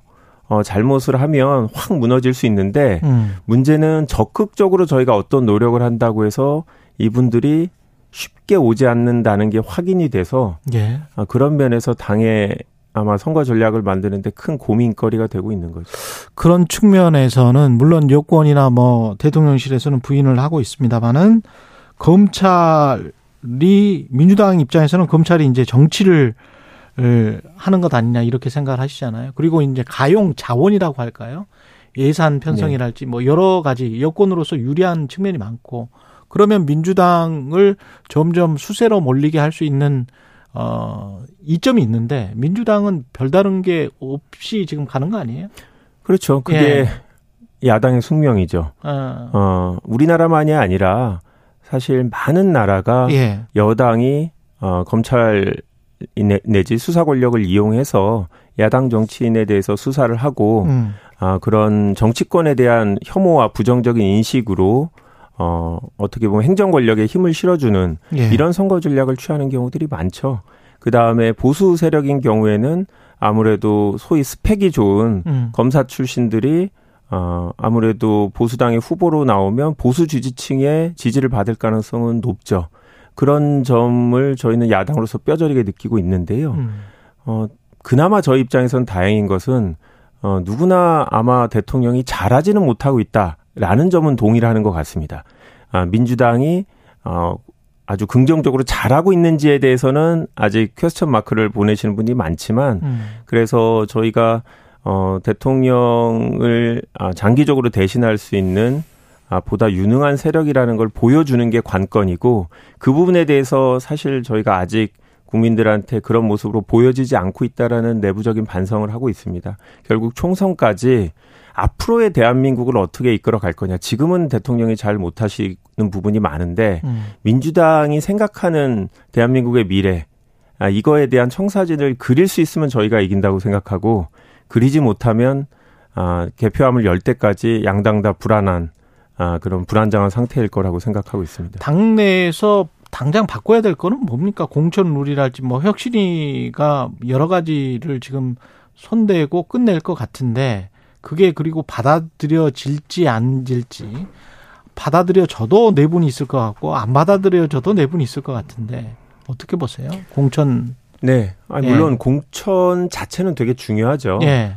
어, 안타깝게도 저희가 정책 정당이 되겠다고 얘기하지만 정책으로 국민들한테 소구하기가 쉽지 않더라고요. 음. 아, 좋은 얘기는 다들 베껴서 서로 비슷하게 하기도 하고. 예. 결국은 인물이지 않습니까? 그렇죠. 사람이죠. 그러, 예, 예. 그러다 보니까 어, 일각에서는 이제 공천룰을 바꿔야지만 괜찮은 사람, 음. 좀 미래지향적인 새로운 면화 아, 민주당 또는 기존의 민주당의 금기라고 생각했던 사람들이 들어올 수 있는 아, 그런 공천 제도가 돼야 된다라고 얘기를 하는데요. 어, 공천룰을 바꾼다고 해서 바로 그런 결과가 담보되지는 않죠. 예. 아, 그렇긴 하지만 아, 지금 어떤 판을 바꾸기 위해서 공천룰 변경에 대한 얘기는 아, 여러분들이 하고 있는데요. 어, 혁신이가 제안을 하게 되면 오늘 1시 30분으로 기자회견이 예정돼 있죠. 아마 민주당 내에서 큰 이제 논의의 장이 열릴 거라고 생각이 드는데 음. 이게 단순히 뭐 혁신이가 제안하고 어, 최고위가 어, 승인한다고 해서 통과되는 게 아닙니다. 당규 자체가 특별 당규 자체가 바뀌어야 되는 거거든요. 예. 공천룰을. 예. 아 그렇기 때문에 당 내부의 의사결정 절차가 좀 지난해서 어. 이거는 상당한 시간이 걸릴 거고 의원총회가 결정권을 갖고 있지는 않습니다. 아, 그래요? 하지만 예. 아, 의원들의 의사를 당연히 물을 거라고 생각하고요. 음. 빠르면 다음 주에 당, 아, 민주당에서 예정되어 있는 정책의총에서 같이 논의해 자연스럽게 논의가 될 수도 있고 아니면 뭐 조만간 하게 된 워크샵에서 아마 심도 있는 논의를 하지 않을까 생각하고 있습니다. 그 어제 박지원 전 원장은 김은경 위원장 해임 혹은 자진 사퇴를 주장을 했는데 그럴 필요가 있다고 보십니까? 저는 뭐 김은경 전, 아, 김은경 우리 혁신위원장의 역할은 결국 당내의 민주화를 위해서 혁신안을 내도록 하는 게 원래 책무였거든요. 예. 저희 쇄신의총에서 만든 쇄신안에 보면 음. 아, 역할들이 여러 가지가 있는데 그 중에 하나가 이제 당내 민주화고 전당대회에서 생긴 문제점을 해결하기 위한 아, 그런 혁신안을 내야 되기 때문에 오늘 오후 1시 반에 발표하는 혁신안이 음. 사실상 혁신이가 해야 될 업무의 종결이라고 생각이 아, 듭니다. 예. 왜냐하면 혁신이 자체가 의결 권한이나 결정 권한이 없습니다. 집행 음. 권한도 당연히 없고요. 결국 당내에서 논의할 수 있게 아젠다를 던지는 게 아, 원래 역할이고 당초 8월 말 9월 초까지 하려던 거를 제가 봤을 땐 좀 당겨서 하는 것 같고 음. 아, 그렇다고 하면 지금 뭐 사임의 얘기가 나올 필요가 없이 실질적으로 역할을 다 하게 돼서 자연스럽게 페이드아웃 어, 될 것이다. 예, 그렇게 될것 같다라는 생각입니다. 그 이화영 전 부지사 재판과 관련해서 한동훈 법무부 장관이 보스에게 불리한 법정 진술에 법정 진술 입 막으려는 거는 마피아 영화에서나 나오는 사법 방해다. 법무부 장관 의 발언이 굉장히 좀 세긴 한데요. 예. 이거 그러니까 이재명 결국 당 대표를 겨냥을 한 거잖아요. 뭐 마피아 보스라고. 근데 이제 그 그동안 대선 전부터도 그렇고 계속 이재명 당대표에 관련된 사법 리스크가 계속 나왔었단 말이죠. 그럼 팩트가 뭐든지 간에 국민들의 인식의 유권자의 인식의 영역에서는 뭔가 있는 거 아닌가가 계속 지금 한 2년 정도 계속 제기가 됐는데 이런 것들과 관련해서 이제 결국은 뭔가 리스크가 커지고 어 국민들의 인식이 점점 굳어지는 것 같고 그러면 이재명 당 대표가 사퇴해야 되는 것 아닌가? 그러면서 사퇴설 이게 지금 맞물려 있는 거 아니에요? 그 흔드는 쪽이 있고 뭐 안에서 지금 반응하고 대응하는 쪽이 있는 거 아실 것 네, 같고. 그렇죠. 예. 뭐 검찰이나 법, 그 법무부에서 하시는 역할은 네. 분명히 이재명 당대표에 대해서 부정적인 인식을 주려는 거고 예. 어, 당내에서는 또 그런 점을 고려해서 어, 이재명 대표 사퇴해서를 계속 주장을 하는 거죠. 예.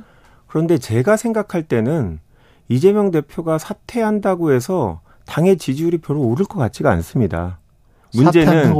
이재명 대표 입장에서 만약에 음. 본인이 희생을 해서 당의 총선에서 승리를 확실히 할 수 있다고 하면 그것도 음. 고려하겠죠.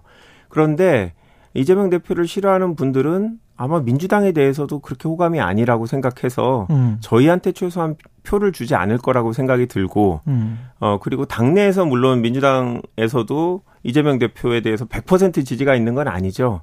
그런데 그런 부분들의 그런 분들의 또 대부분은 그렇다고 해서 어, 윤석열 정부 여당을 또 선택하지는 않을 거죠. 음. 그래서 이재명 대표의 사퇴가 할 거냐 말 거냐는 논란이 있지만 저는 근본적으로 그게 당의 지지율을 올리는데 가장 효과적인 수단인지 이거에 대해서 확인이 돼야 된다라고 생각하는데 그거는 사람들이 그냥 본인의 견해일 뿐이라고 생각하고요. 음. 저는 근본적인 문제는 뭐 저희 당 자체의 문제인데 내년 총선에서 어떤 이야기를 할 건지 또 우리 당 지도부가 민주당 소속 의원들한테 아, 우리의 총선 필승 전략은 이런 거기 때문에 다 나를 따라라. 이런 확고한 비전만 주어진다라고 하면 음. 그런 얘기가 좀 사그라들 거라고 보는데요. 아직까지는 냉정하게 그런 부분이 없죠.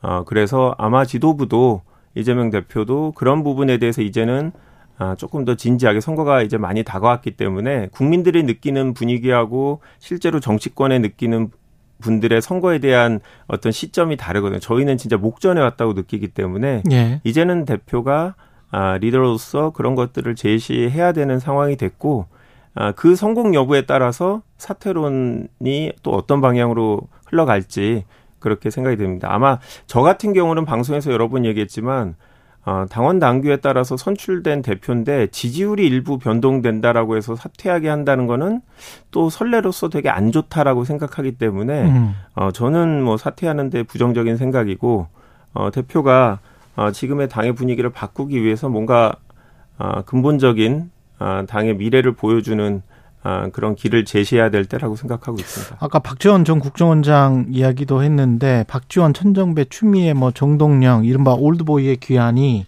민주당에게 총선에 도움이 될까요?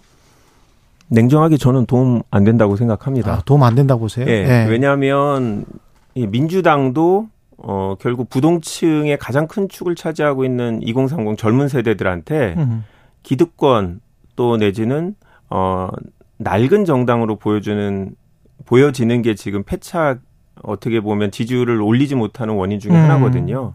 진보 정당, 민주 정당이라는 게 상대적으로 젊고 역동적인 느낌이었는데 그걸 잃었다라고 하면 그거를 다시 되찾는 게 중요한 총선 전략의 하나인데 예. 이한 분한 한 분이 물론 유능하고 경험이 많은 분이지만 당 전체로 볼 때는 보다 젊은 느낌, 미래지향적인 느낌, 물리적인 나이를 떠나서 새롭고 신선한 기존의 민주당과 다른 변화된 민주당을 보여주는 그런 인물이 필요한 상황인데 어 그런 분들이 아무래도 인지도가 높다 보니까 당선될 후보가 될 수도 있고 아, 그렇게 되면 당의 전체적인 색깔 측면에서 저는 큰 도움이 되지 않는다라고 생각하고 세임분들이 많이 영입돼야 된다. 네. 네. 그리고 이게 아주 선배 의원님들인데 음.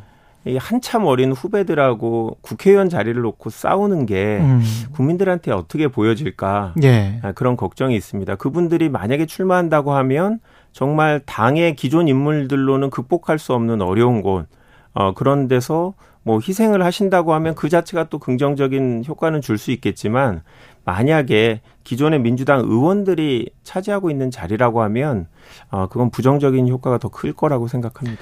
지금 여가의 소속이시잖아요. 네. 상임위가 잼버리 대회는 이게 어떻게 하면 잘 끝나게 될까요? 음, 이미 잘 끝나기는 어렵게 됐는데 네. 아 그나마 어 사실 전 국민이 달라붙어서 마무리를 하고 있죠. 네. 기업들, 학교들 이런 데서 거의 모든 역량을 총동원해서 어떻게 보면 대한민국에 온 손님들을 마지막으로 접대하고 있는데요. 영국 방송이 그런 얘기를 하더라고. 이건 한국의 역량을 벗어난 일이다. 저는 되게 가슴 아프고 충격적이었어요. 음. 정말 자존심이 상하고. 어, 이거는 뭐 침수 폭염이 문제가 아니라 부실한 식사 그늘, 어, 어, 위생 문제. 예, 위생적인 예. 화장실, 예. 샤워 시설 문제를 얘기하는데 음. 실제로 어, 모 국가의 대사관에 근무하는 분이 연락이 와서 초창기에 예. 자기들이 계속 정부에 얘기를 하는데 음. 해결이 안 된다. 야당이 좀 나서서 같이 좀 문제 제기를 해달라고 할 정도로 이거는 정말 우리 정부 기능에 대해서 외국 외교 사저들이 문제를라고 인식을 하고 있는 건데요. 이 4만 명 정도 되는 참가자들이 결국 우리나라의 홍보대사가 되어야 되는데 네, 그렇죠. 예, 돌아가서 어떤 역할을 하게 될지 않을까 우려가 되는 부분이 있고요. 책임은 누가 져야 됩니까? 어, 전 정권이 져야 되나요? 전 정권 씨, 전 정권 씨 빨리 찾아야 돼. 예. 저는 예. 기본적으로 어, 여가부 장관이 주무부처 장관이기 때문에 일차적인 책임이 지는 건 맞고요. 예. 그 다음에 이 법 자체에 보면 정부 지원 위원회를 두게 돼 있고 국무총리가 위원장이 되게 돼 있습니다. 기재부 장관을 포함해서 세 분이 부위원장이 되기로 되어 있는데요. 정부의 책임이 크죠. 어, 이번 정부 들어서 그 위원회 딱 한 번 열었다는 거 아닙니까? 음. 결국 여가부가 힘이 없어서 그랬다면 다른 부처가 도와줄 수 있도록 국무총리가 조정을 해내야 되는 거였거든요. 어, 분명히 작년 국감 때 저도 여가위 소속 때 이원택 의원이 문제 제기할 때 옆에 있었는데 여가부 장관이 너무 자신 있게 아무 문제 없다 준비 잘 되고 있다 그래서 저는 이원택 의원님이 음. 지역구 행사 홍보하려고 음. 굳이 없는 문제를 만드시나 이런 오해까지 할 정도였거든요. 아. 어, 그런데 분명히 그렇게 공식적으로 문제 제기가 있었는데도 이거를 사전에 예방하지 못했다. 대한민국에서 8월 태풍이 오는 건 상수죠. 그렇죠. 예. 그쪽이 침수가 될 수 있다라는 거는 부지를 봤으면 누구나 알 수 있는 거고. 이 예정된 상황을 대비하지 못했다라는 거는 아, 정말 큰 문제고 여가부의 책임이 크고 매뉴얼이 과연 있었을까? 있었다고 하더라고요. 태풍에 대비한. 예. 근데 대, 요번에 매뉴얼대로도 안 하더라고요.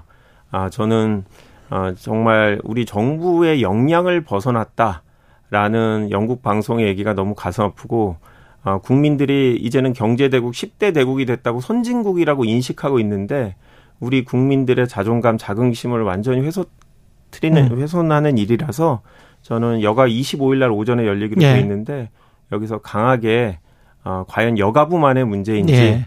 아, 우리 정부의 누군가가 했어야 되는 일인지 이런 것들을 규명할 예정입니다. 지금까지 김한규 민주당 원내대변인이었습니다. 고맙습니다. 네, 감사합니다. 여러분은 지금 KBS 1라디오 최경영의 최강 시사와 함께하고 계십니다.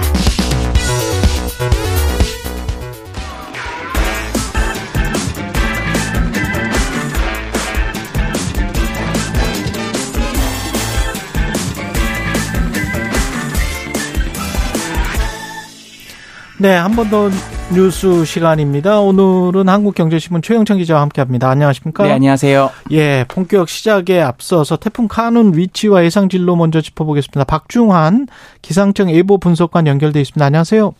예, 안녕하세요. 지금 어디 위치에 있, 있습니까? 카눈이? 예, 지금 현재 8시 기준으로 말씀드리면 태풍은 남해상에서 느린 속도로 북진하고 있는데요. 거의 예. 남해안에 근접해 있는 상황이라고 말씀드릴 수 있겠습니다. 예. 저희 예측으로는 한 9시를 전후로 해서 통영 부근으로 상륙할 것으로 보고 있습니다. 통영 부근으로 9시. 예, 예. 예, 예. 그 각별히 좀 대비해야 할 지역 같은 곳이 있나요? 동쪽입니까? 서쪽입니까? 예, 지금 전국이 아시겠지만 이 음. 통영을 통과해서 한반도를 관통하는 경로로 지금 이동할 것으로 예상되는 만큼 예. 태풍의 강풍 반경 안에 전국이 들어있다라고 전국이. 이해하시면 되겠고요. 예. 특별히 어디가 더 위험하고 덜 위험하고의 기준을 나누기가 어렵다는 말씀입니다. 그러네요. 현재 강한 예. 바람을 동반한 많은 비가 오늘 일주일 계속될 것으로 예상되면서 전국적으로 대비가 필요하다고 말씀드릴 수 있겠습니다. 가장 피해가 심할 시각은 어, 언제가 될까요? 예, 지금 현재 태풍이 남해상, 남해안 부근까지 상륙하면서 현재 제주도와 전남 남해안 그리고 경남권을 중심으로 해서는 태풍 경보가 발표되어 있는 상황입니다. 예. 이 태풍이 북상하면서 점차 그 세력도 이제 이 태풍 경보권도 확대될 것으로 예상을 하고 있는데요. 예. 10일 아침부터는 그 밖에 전남권과 경북 그리고 충북 남부에 그리고 10일 낮 동안에는 그 밖에 충청권과 경기 남부, 강원 남부 10일 오후에는 서울을 포함한 수도권과 강원 북부에도 강한 비와 바람에 주의가 필요한 시점이라고 말씀드릴 수 있겠습니다. 비는 얼마나 내립니까? 예, 앞서 설명드렸듯이 오전 9시 전후로 강- 경남 통영 부근으로 태풍을 상륙할 것으로 예상을 하고 있는데요. 예, 예. 이 상륙한 이후에 북북서진에서 15시 전후 충북 청주를 경유해서 21시 전후에는 경기 동부를 통과하고 그리고 11일 새벽에는 북한 상해도로 빠져나갈 것으로 예상됩니다. 예. 이로 인해서 오늘 일중 강한 비와 강한 비- 비바람이 불 것으로 예상되는데요. 예. 서울을 포함한 전국적으로 100에서 200mm의 많은 비가 특히 지형의 요인이 더해지는 높은 산지와 해안을 중심으로 해서는 300에서 500mm의 매우 많은 비가 예상되는 만큼 철저한 대비가 필요하다는 말씀을 드리겠습니다. 예, 여기까지 듣겠습니다. 박중환 기상청 예보 분석관이었습니다. 고맙습니다. 예, 감사합니다. 예, 최, 최영찬 기자와 태풍 이야기 계속 나눠보겠습니다. 네. 예. 지금 어떤 특징을 갖고 있나요? 이게 지금 기상 관측일에 한반도 전체를 관통하는 첫 태풍이라고 하거든요. 예. 좀 굉장히 좀 우려가 되고 음. 이 태풍 카눈이 이제 중심부가 동서간 폭이 130km 정도로 상당히 커요. 이제 아. 이게 동서로 쫙 길게 뻗어져 있어요. 위성 사진 보시면은 진짜 아시겠는데. 전 지역이 영향을 받게 네, 되겠죠. 네. 그렇기 때문에 예. 지금 우리나라 곳곳을 훑게 된다는 특징이 있고요. 음. 보통은 태풍의 눈은 비가 그치고 그 바람도 잦아든다는 뭐 이런 생각들이 있잖아요. 예. 근데 지금 이번엔 방심해서는 안 된다는 게 이제 당국 설명 인데 예. 태풍 주변에 나선형 이 비구름대가 이미 강하게 만들어진 상태예요. 그렇게 어. 만들, 만들어서 올라오기 때문에 비바람을 몰아치거든요. 그렇기 때문에 태풍의 눈에 들어도 안심할 수는 없다. 이렇게 예. 좀 어느 지역이든 방심하면 안 된다. 이게 강조가 되고 있습니다. 그 태풍 대비는 어떻게 해야 될까요? 일단 그 기본적으로 음. 지금 여기 라디오잖아요. 라디오 늘좀 청취하시면 좋고요. 이럴 때는 라디오가 참 좋죠. 예, 뭐 TV, 인터넷, 스마트폰 등 음. 통해서 기상 상황을 계속 파악을 하셔야 합니다. 그리고 혹시나 산간, 계곡, 하천, 방파제 이런 데에 계신 분들 안 되고요. 음. 주변에 있는 좀그 사람들과 안전한 곳으로 좀 이동을 하셔야 합니다. 그리고 바람에 날아갈 위험이 있는 지붕, 간판 미리 다 결박을 좀 하셔야 되고요. 예. 창문 이럴 때 혹시 또 에어컨 안 틀고 바, 람 분다고 시원하다고 창문 그렇죠, 열어두시면 그렇죠. 안 되거든요. 예. 창틀에 단단하게 테이프로 좀 고정하시는 게 좋습니다. 지금 저지대에 있는 차량들은 가급적 고지대로 이동을 빨리 시키시는 게 좋고요. 음. 이 가족과 함께 가정의 하수구나 집 주변의 배수구를 좀 미리 점검하고 막힌 곳이 없는지 한번 살펴보시고 막힌 곳은 빨리 뚫어 놓는 게 좋습니다. 그리고 아무래도 이 농작물 키우시는 분들 좀 걱정되는데요. 시설 하우스나 이런 농업 시설물은 이 버팀목이나 비닐끈을 좀 단단히 묶는 게 좋고요. 농경지는 이 배수로를 정비해서 피해를 좀 예방하는 게 좋고 가급적 외출은 하지 말라는 게 좀 당국의 설명입니다. 8552님은 부산인데요. 바람이 너무 많이 붑니다. 부산이 날아가겠어요. 모두 태풍 조심하세요. 아까 통영 인근으로 상륙한다고 했으니까요. 부산은 뭐 타격이 크겠습니다. 지금 곧 있으면. 네. 예, 6169님, 대구는 비가 퍼부었다 그쳤다를 반복하고 있습니다. 아직 거기까지는 안 간 것 같고요. 그, 지난달 집중호우로 수해를 입은 충청 지역, 그 오송 지금 생각나는데, 예, 예. 거기는 복구를 하고 있으면서 또 태풍이 닥쳐서 어떻게 될지 모르겠네요. 그렇습니다. 좀 예. 걱정을 많이 하시는데 예. 그러니까 상대적으로 조금 다행인 거는 지금 충청권 강- 예상 강수량이 뭐 100에서 200mm로 다 다른 뭐 남부 다른 지역보다는 강원남도보다는 좀 적은 편이긴 한데 예. 어쨌든 지금 산사태가 굉장히 우려는 그렇죠. 되거든요. 한 번 또 폭우가 내렸었기 네, 때문에 주의를 해야 되는데 예. 지금 그 이 사방댐이라는 게 시스템이 있어요. 예. 사방댐을 설치하는데 이게 뭐냐면은 돌이나 콘크리트, 철근 같은 거를 쌓아가지고 고정시켜가지고 대, 대규모 토사 유출을 일시적으로 좀 억제하는 기능이래요. 예. 충청권이 아무래도 이제 최근에 이제 이런 사태도 있었기 때문에 좀 일단은 작은 댐 역할을 하는 사방댐으로 일단 좀 그 이번 피해는 좀 피해 가자 음. 요런 식으로 좀 대비를 하고 있고요. 예. 지금 그 24명의 사상자를 냈던 이 오송 궁평 제2 지하차도는 계속 차량 통제 중이에요. 제가. 제가 최근에도 출장을 다녀왔는데 예. 내부 정비는 상당 부분 완료가 됐긴 했거든요. 하지만 뭐 침수로 인해서 이제 그 천장이나 벽면 이런 데 정비가 아. 완료되지 않았기 때문에 통행 재개까지는 좀 시간이 더 걸릴 거라서 일단은 그 피해 지역은 예. 차량이 다니지 않기 때문에 예. 그쪽은 좀 괜찮은 편입니다. 그쪽으로는 또 안 가시는 게 좋을 것 같고요. 예. 예. 한국경제신문 최영찬 기자였습니다. 고맙습니다. 감사합니다. KBS 1라디오 최경련의 최강사 2부는 여기까지고요. 잠시 후 3부에서는 배준영, 강선우 의원과 함께하는 정치토론 준비되어 있습니다.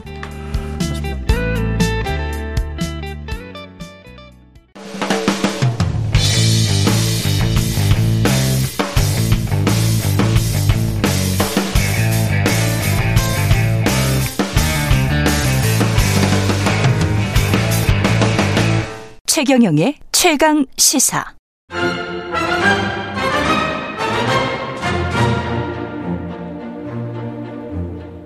네, 우아하게 가보겠습니다. 매주 목요일 이 시간에는 여야 의원들과 토론하고 있습니다. 오늘은 배준영 국민의힘 의원, 강선우 민주당 의원 나오셨습니다. 안녕하세요. 네, 안녕하세요. 예, 잼버리 대회 이야기를 안 할 수가 없네요. 곧 있으면 이제 폐막을 할 것 같은데 12일쯤에 끝나고요. 안철수 국민의힘 의원이 미국 가기 전에 저희 프로 전화 연결했었는데 가장 책임 있는 장관 따져서 해임이 필요하다. 이렇게 주장해서 보도도 많이 나오고 그런 것 같습니다. 두 분 의견은 어떤지 궁금하네요. 배준영 의원님. 네. 예. 뭐 앞으로 이런 일이 다시는 일어나지 않도록 뭐 원인 규명은 꼭 해야 된다는 생각이고요. 예. 잼버리 참가자들이 비행기를 다 탄 후에 국회에서 뭐 따질 예정입니다. 음. 근데 저는 2년 전 8월에 한 장면이 이 모든 상황을 설명하고 있다고 생각하는데 예. 민주당 의원인 김윤덕 공동조직위원장이 그 환경단체에서 물어봤거든요. 왜 유일하게 남아있는 갯벌을 잼버리 부지로 선정한다 하냐고 질문하니까 2년 전에? 네, 네. 예. 새만금 매립 사업을 위해 떡본 김에 제사 지내는 것이라고 했습니다. 그 당시 새만금 청장도 같은 취지로 답변을 했는데 실제로 그 이후에 잼버리를 명분으로 해서 고속도로 사업이라든지 새만금 공항 예타 면제 등 밀어붙였죠. 어, 매립이 또 원활치 않으니까 농지까지 농지로까지 바꿔서 농어촌 기금 2천억 원을 넘게 끌었었습니다. 근데 저도 뭐 이제 잼버리를 해보, 해봤는데 예전에 인천 송도에서 했는데 폭우가 와갖고 모두 둥둥 떴어요. 8월 네. 폭염 속에서. 그래서 예. 참 안 좋거든요, 매립지가. 더군다나 2015년에 일본의 야마구치 시에서 굉장히 그 했었죠. 비, 예, 비슷한 어떤 어려움을 겪었기 때문에 그래서 저는 이 전라북도가 155개국 4만 3천 명을 대상을 음. 말씀드린 대로 떡이라는 도구로 삼아서 어, 한데 대해서 사실 민주당과 민주당 정부의 책임을 과연 피해갈 수 있을까 뭐 이런 생각이 들고요. 음. 어제 한겨레 신문의 한 칼럼을 보니까 예. 잼버리 성공의 일말에 진심이 있었으면은 새만금이라도 이미 매립돼서 안정된 땅을 골랐을 것이다. 뭐 이런 얘기를 합니다. 그래서 사실 전라북도에서 82년도에서도 만 명 넘게 아태 잼버리가 있었거든요. 그때는 더 기산자락에 됐습니다. 물론 현 정부 책임도 있지만은 근원적으로 잘못된 의도와 구조에서 잉태되지 않았나 이런 생각을 좀 해보게 됩니다. 강선호 의원님, 예. 역시나 국민의힘에서는 우리 네, 지금 모두가 씨. 예, 찾고 있는 전정부 씨를 찾으셨는데요. 저는 네. 윤석열 대통령에게 가장 큰 책임이 있다고 봐요. 그 지난해 5월이었죠. 바이든 대통령이 방한해서 그 윤 대통령에게 선물했던 편말 있잖아요. 음. The buck stops here. 음. 그 뜻은 모든 책임은 내, 나한테 있다는 거 아니에요? 남 탓하지 않는다. 그 문구 좀 다시 보셨으면 좋겠어요. 그렇게 선물 받았다고 자랑하셔 놓고 거기 올려만 놓고 계신 것 같거든요. 어, 계속해서 지금 전 정부 탓하시는데 만약에 잼버리가 만약에 성공했다면 그 성공이 문재인 정부 탓이라고 했을까요?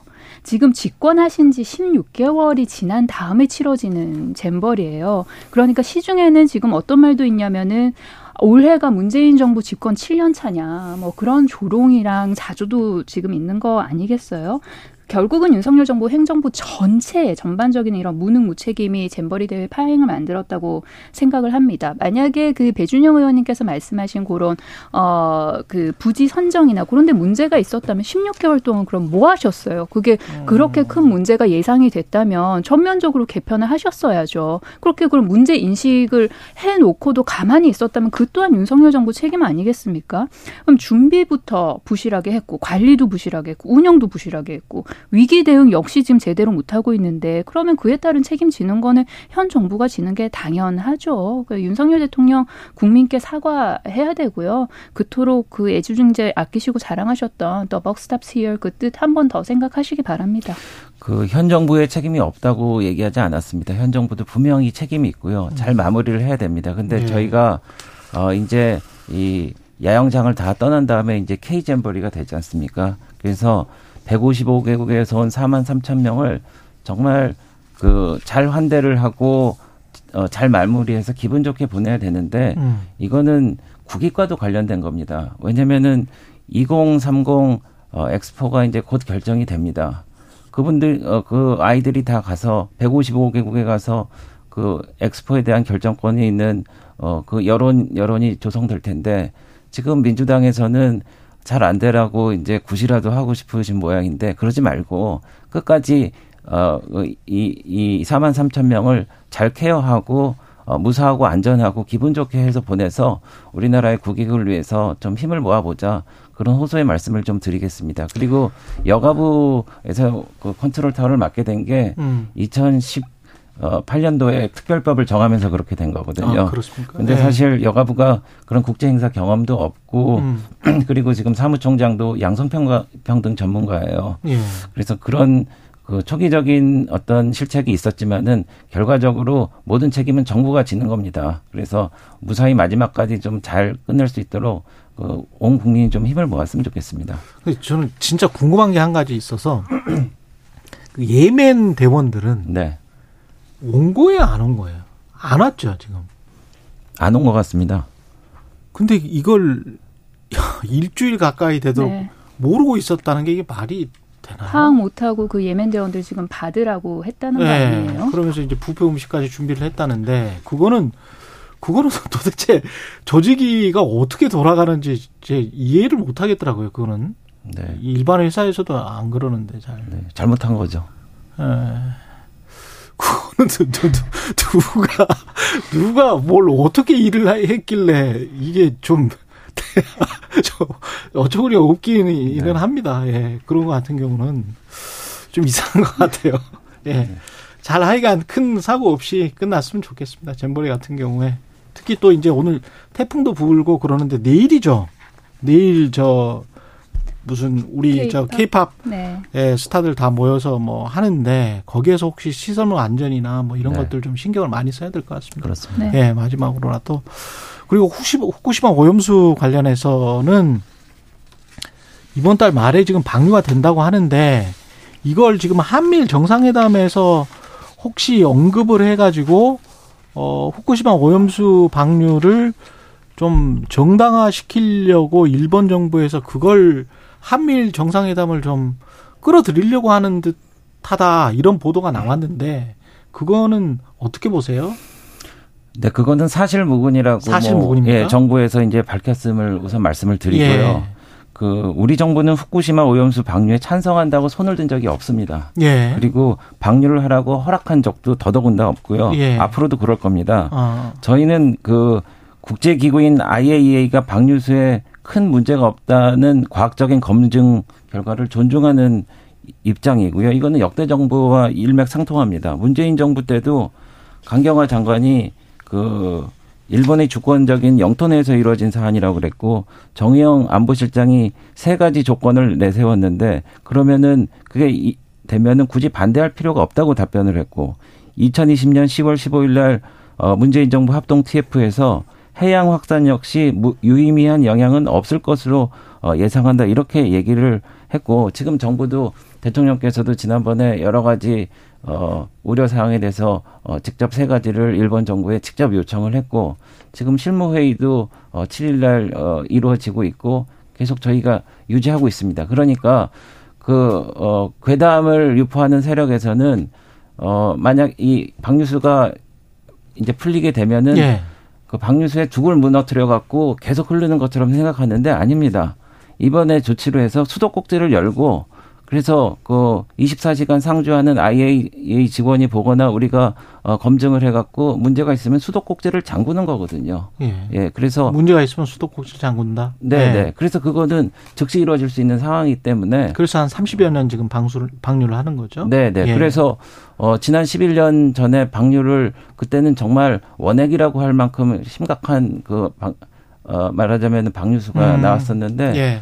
지난 11년 동안 그 유의미한 결과가 있었다는 보고가 없습니다. 그렇기 때문에 그런 저런 거는 사실 환경에 미치는 유의미한 결과가 없었지 않느냐. 네, 그때 네. 그때는 거의 원액에 가까운 게 사고 때 누출이 됐었는데 네. 그런 말씀이시고. 네, 그렇기 예. 때문에 이것도 마찬가지로 이거는 실시간으로 어 확인하고 검증하고 문제가 있으면 수도꼭지를 잠그면 됩니다. 예. 그리고 우리나라 어, 관련된 사람도 거기 가서 검증을 하고 음. 또 같이 그 수도꼭지를 잠그는 역할을 할 수 있도록 우리 정부에서 노력하고 음. 또 우리가 수산물은 우리가 그럼에도 불구하고 국민들이 불안하게 생각하시니까 음. 저희가 수입은 하지 않겠다고 밝힌 바가 있습니다. 예. 그러니까 그거를 마치 우리가 한미일 공동을 해서 다 같이 박수치고 찬성해서 내보낸다. 예. 그건 아닙니다. 어.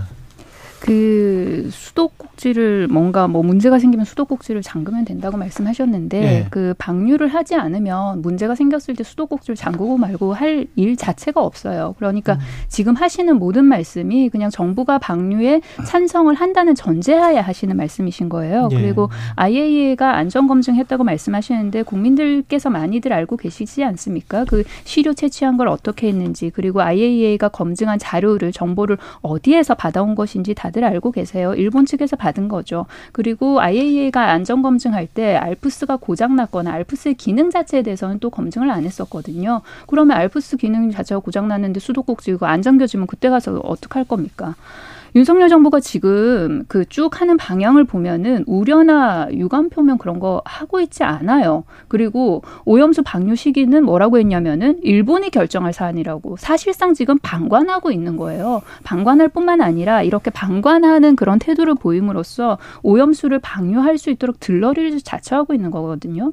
이번에 18일에 열릴 그 한미일 정상회의에서 전 세계가 지켜보는 가운데 그러면은 윤석열 대통령이 오염수 방류 관련해 가지고 일본의 설명에 듣고 뭐 침묵을 한다든지 아니면 동의를 한다든지 만약에 그런 상황이 발생을 한다면 오염수 방류로 인해 가지고 이런 환경이나 건강 피해에 대해서 책임의 일부까지 한국이 나눠지게 될 수도 있는 상황인 거예요. 그러니까 윤석열 대통령이 이번 정상회의에서 뭐 묵인 또는 뭐 사실상 지지하는 형태로 간다면은 이후에 이번 달 방류가 이렇게 이루어지는 거는 그냥 시간 문제인 것이죠. 그리고 국민의 어떤 걱정, 그다음에 우려, 합리적인 의심을 지금 괴담괴담 그렇게 취급하시면 안 됩니다. 정부 여당에서. 음. 네. 근데 만약에 이제 바이든 대통령이 제가 이제 우려하는 거는 네. 뭐 이런 거예요. 바이든 대통령이 이제 일본 뭐 한국도 꼭 필요하지만 동맹으로서 일본도 꼭 필요하잖아요. 미국은. 네. 근데 일본 입장을 좀 봐주는 듯 하면서 바이든 대통령이 만약에 긍정적으로 이야기를 하면 우리 정부의 입장은 굉장히 좀 난처해지지 않습니까? 바이든 대통령이 그러지 못할 거라고 생각합니다. 그래요? 왜냐면은 네. 그 바이든 대통령이 대표하고 있는 미국도 해안을 끼고 있습니다. 예, 그렇죠. 그렇기 때문에 예. 어, 환경가뿐만 아니라 모든 해변에 있는 사람들이 그래도 일만의 부, 불안감이 있을 텐데 예. 어느 나라 대통령이 아 일본이 문제 없다 그러니까 마음껏 어, 콸콸 내보내서 이런 얘기 할 수 없습니다. 그래서 바이든 음. 대통령이 우리 대통령한테 그렇게 얘기할 수 없다고 보고 있고요. 예. 그리고 또 하나는 윤 대통령이 아까 말씀드렸지만은 기시다 총리한테 7월 12일 날 세 가지 분명히 얘기했어요. 방류 과정 모니터링 정보를 우리 측과 공유하고 그리고 우리, 우리 측 전문가 참여시키고 어, 뭐 방사능 어, 기준 초과 같은 때는 방류를 즉각 중, 중단하고 우리한테 할 거다 이렇게 했기 음. 때문에 우리 정부의 입장은 아까 말씀드렸다시피 지난 정부와 같이 일관되고 동일합니다. 예. 그 지난 정부와 또 계속 윤석열 정부가 그 입장이 갑자기 또 동일하다고 그러시는데 그 지난 정부 때 이제 문재인 대통령은 후쿠시마 좀 그만 괴롭히라는 말까지 일본에서 들었었어요. 윤석열 대통령 그런 말 들었습니까? 그리고 세 가지 분명히 요구하셨다고 했는데 뭐 공유하고 그다음에 우리 측에서 참여할 수 있게 하고 방류가 되다가 문제가 생기면 중단하라 그랬는데 이 요구 사항 자체가 방류를 허용을 하는 걸 전제로 한 요구 사항이라니까요. 이 요구사항 자체가? 대통령의 요구사항 자체가?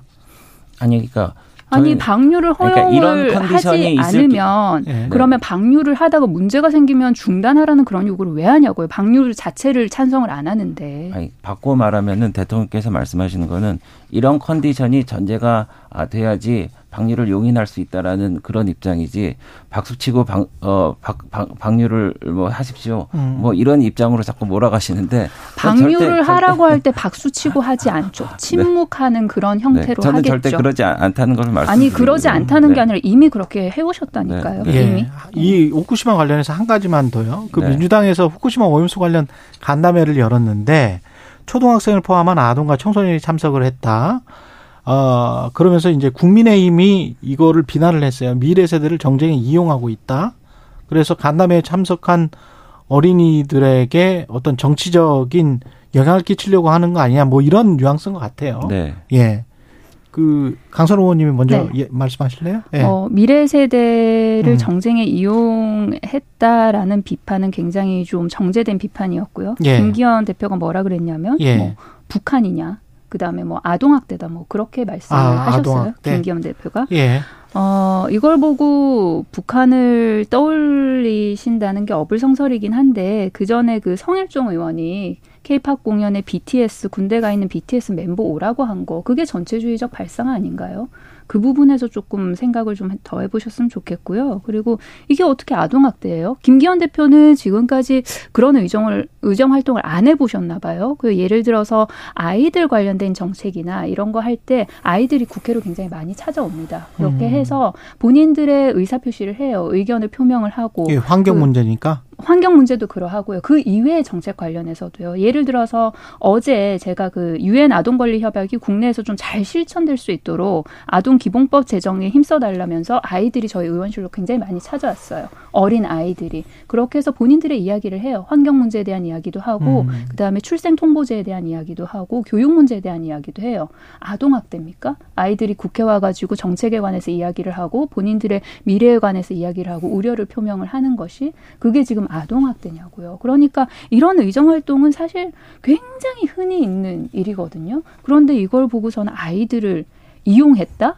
이게 말이 되는 소리입니까 지금? 대준영 의원님. 아, 글쎄요. 저는 민주당에 약간 연민의 정까지 느끼게 되는데 아니 그 예. 나온 어린이가 여섯 살 어린애가 그 앞에 편말에 김모모 어린이인데 예. 활동가라고 이름을 붙이고 이제 발언을 했습니다. 음. 근데 사실은 이 후쿠시마 오염수는 어떻게 될지는 모르지만은 3, 4개월 후면은 이게 정말 핵 오염수인지 아닌지 판단이 나고 음 그러면은 예를 들어서 어 사드 괴담에서 참여가 썩는다든지 음. 어 예를 들어서 뭐 그 광우병 때 뇌송송 구멍 차기라든지 이런 건 어차피 검증이 됩니다. 3, 4개월 지나면 했는데 이 어, 어린이가 이제 10년, 20년 커난 다음에 이게 아무 문제도 없는데 괴담 정치에 자기가 그냥 쓰여졌다고 아버지 어머니를 원망하게 될 때 민주당은 도대체 뭐라고 얘기하겠습니까?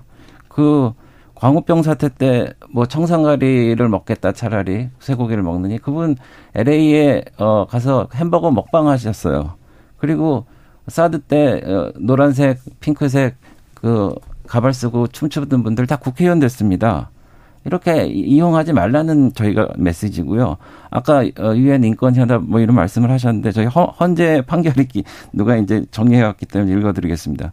19세 미만으로서 아직 고등학교를 졸업하지 못한 학생들은 정치적 의사 표현이 민주 시민으로서의 독자적인 판단에 의한 것인지 의문이 있을 수 있고 그러한 의존성으로 말미암아 정치적 판단이나 의사 표현이 왜곡될 우려가 있다라고 했습니다. 그러지 말라는 거거든요. 학생 인권 조례도 양심과 표현의 자유를 아이들한테 인정하라고 그랬는데 왜 민주당에서 이렇게 등 떠밀고 해갖고 괴담 정치를 해서 십수년 후에 결국은 아빠 엄마 민주당을 후에 어 그렇게 그 미워하게 만드느냐 그런 거에 대해서 연민을 느낀다는 걸 말씀드립니다. 아니 겁니다. 그 아이들의 어떤 의사 표현이 그렇게 제대로 잘 비춰질 수 있지도 않고 그리고 의문이 있다라고 헌재 결정에서 우려를 표한 거를 갖다가 지금 현재 국민의힘에서는 뭐를 비판을 하고 있냐면은 민주당에서 아이들의 의견을 들은 거를 지금 아이들을 정치에 이용했다, 선동했다, 그다음 아동 학대다, 북한식이다 지금 이렇게 비판하고 계신 거 아니에요? 이 이야기를 이렇게 비판을 하다가 어 비판의 초점이 좀 아닌 것 같은데 하고서 튼 게 뭐냐면은 갑자기 거기서 사드 가발리기가 왜 나옵니까? 아이들 얘기하고 있다가.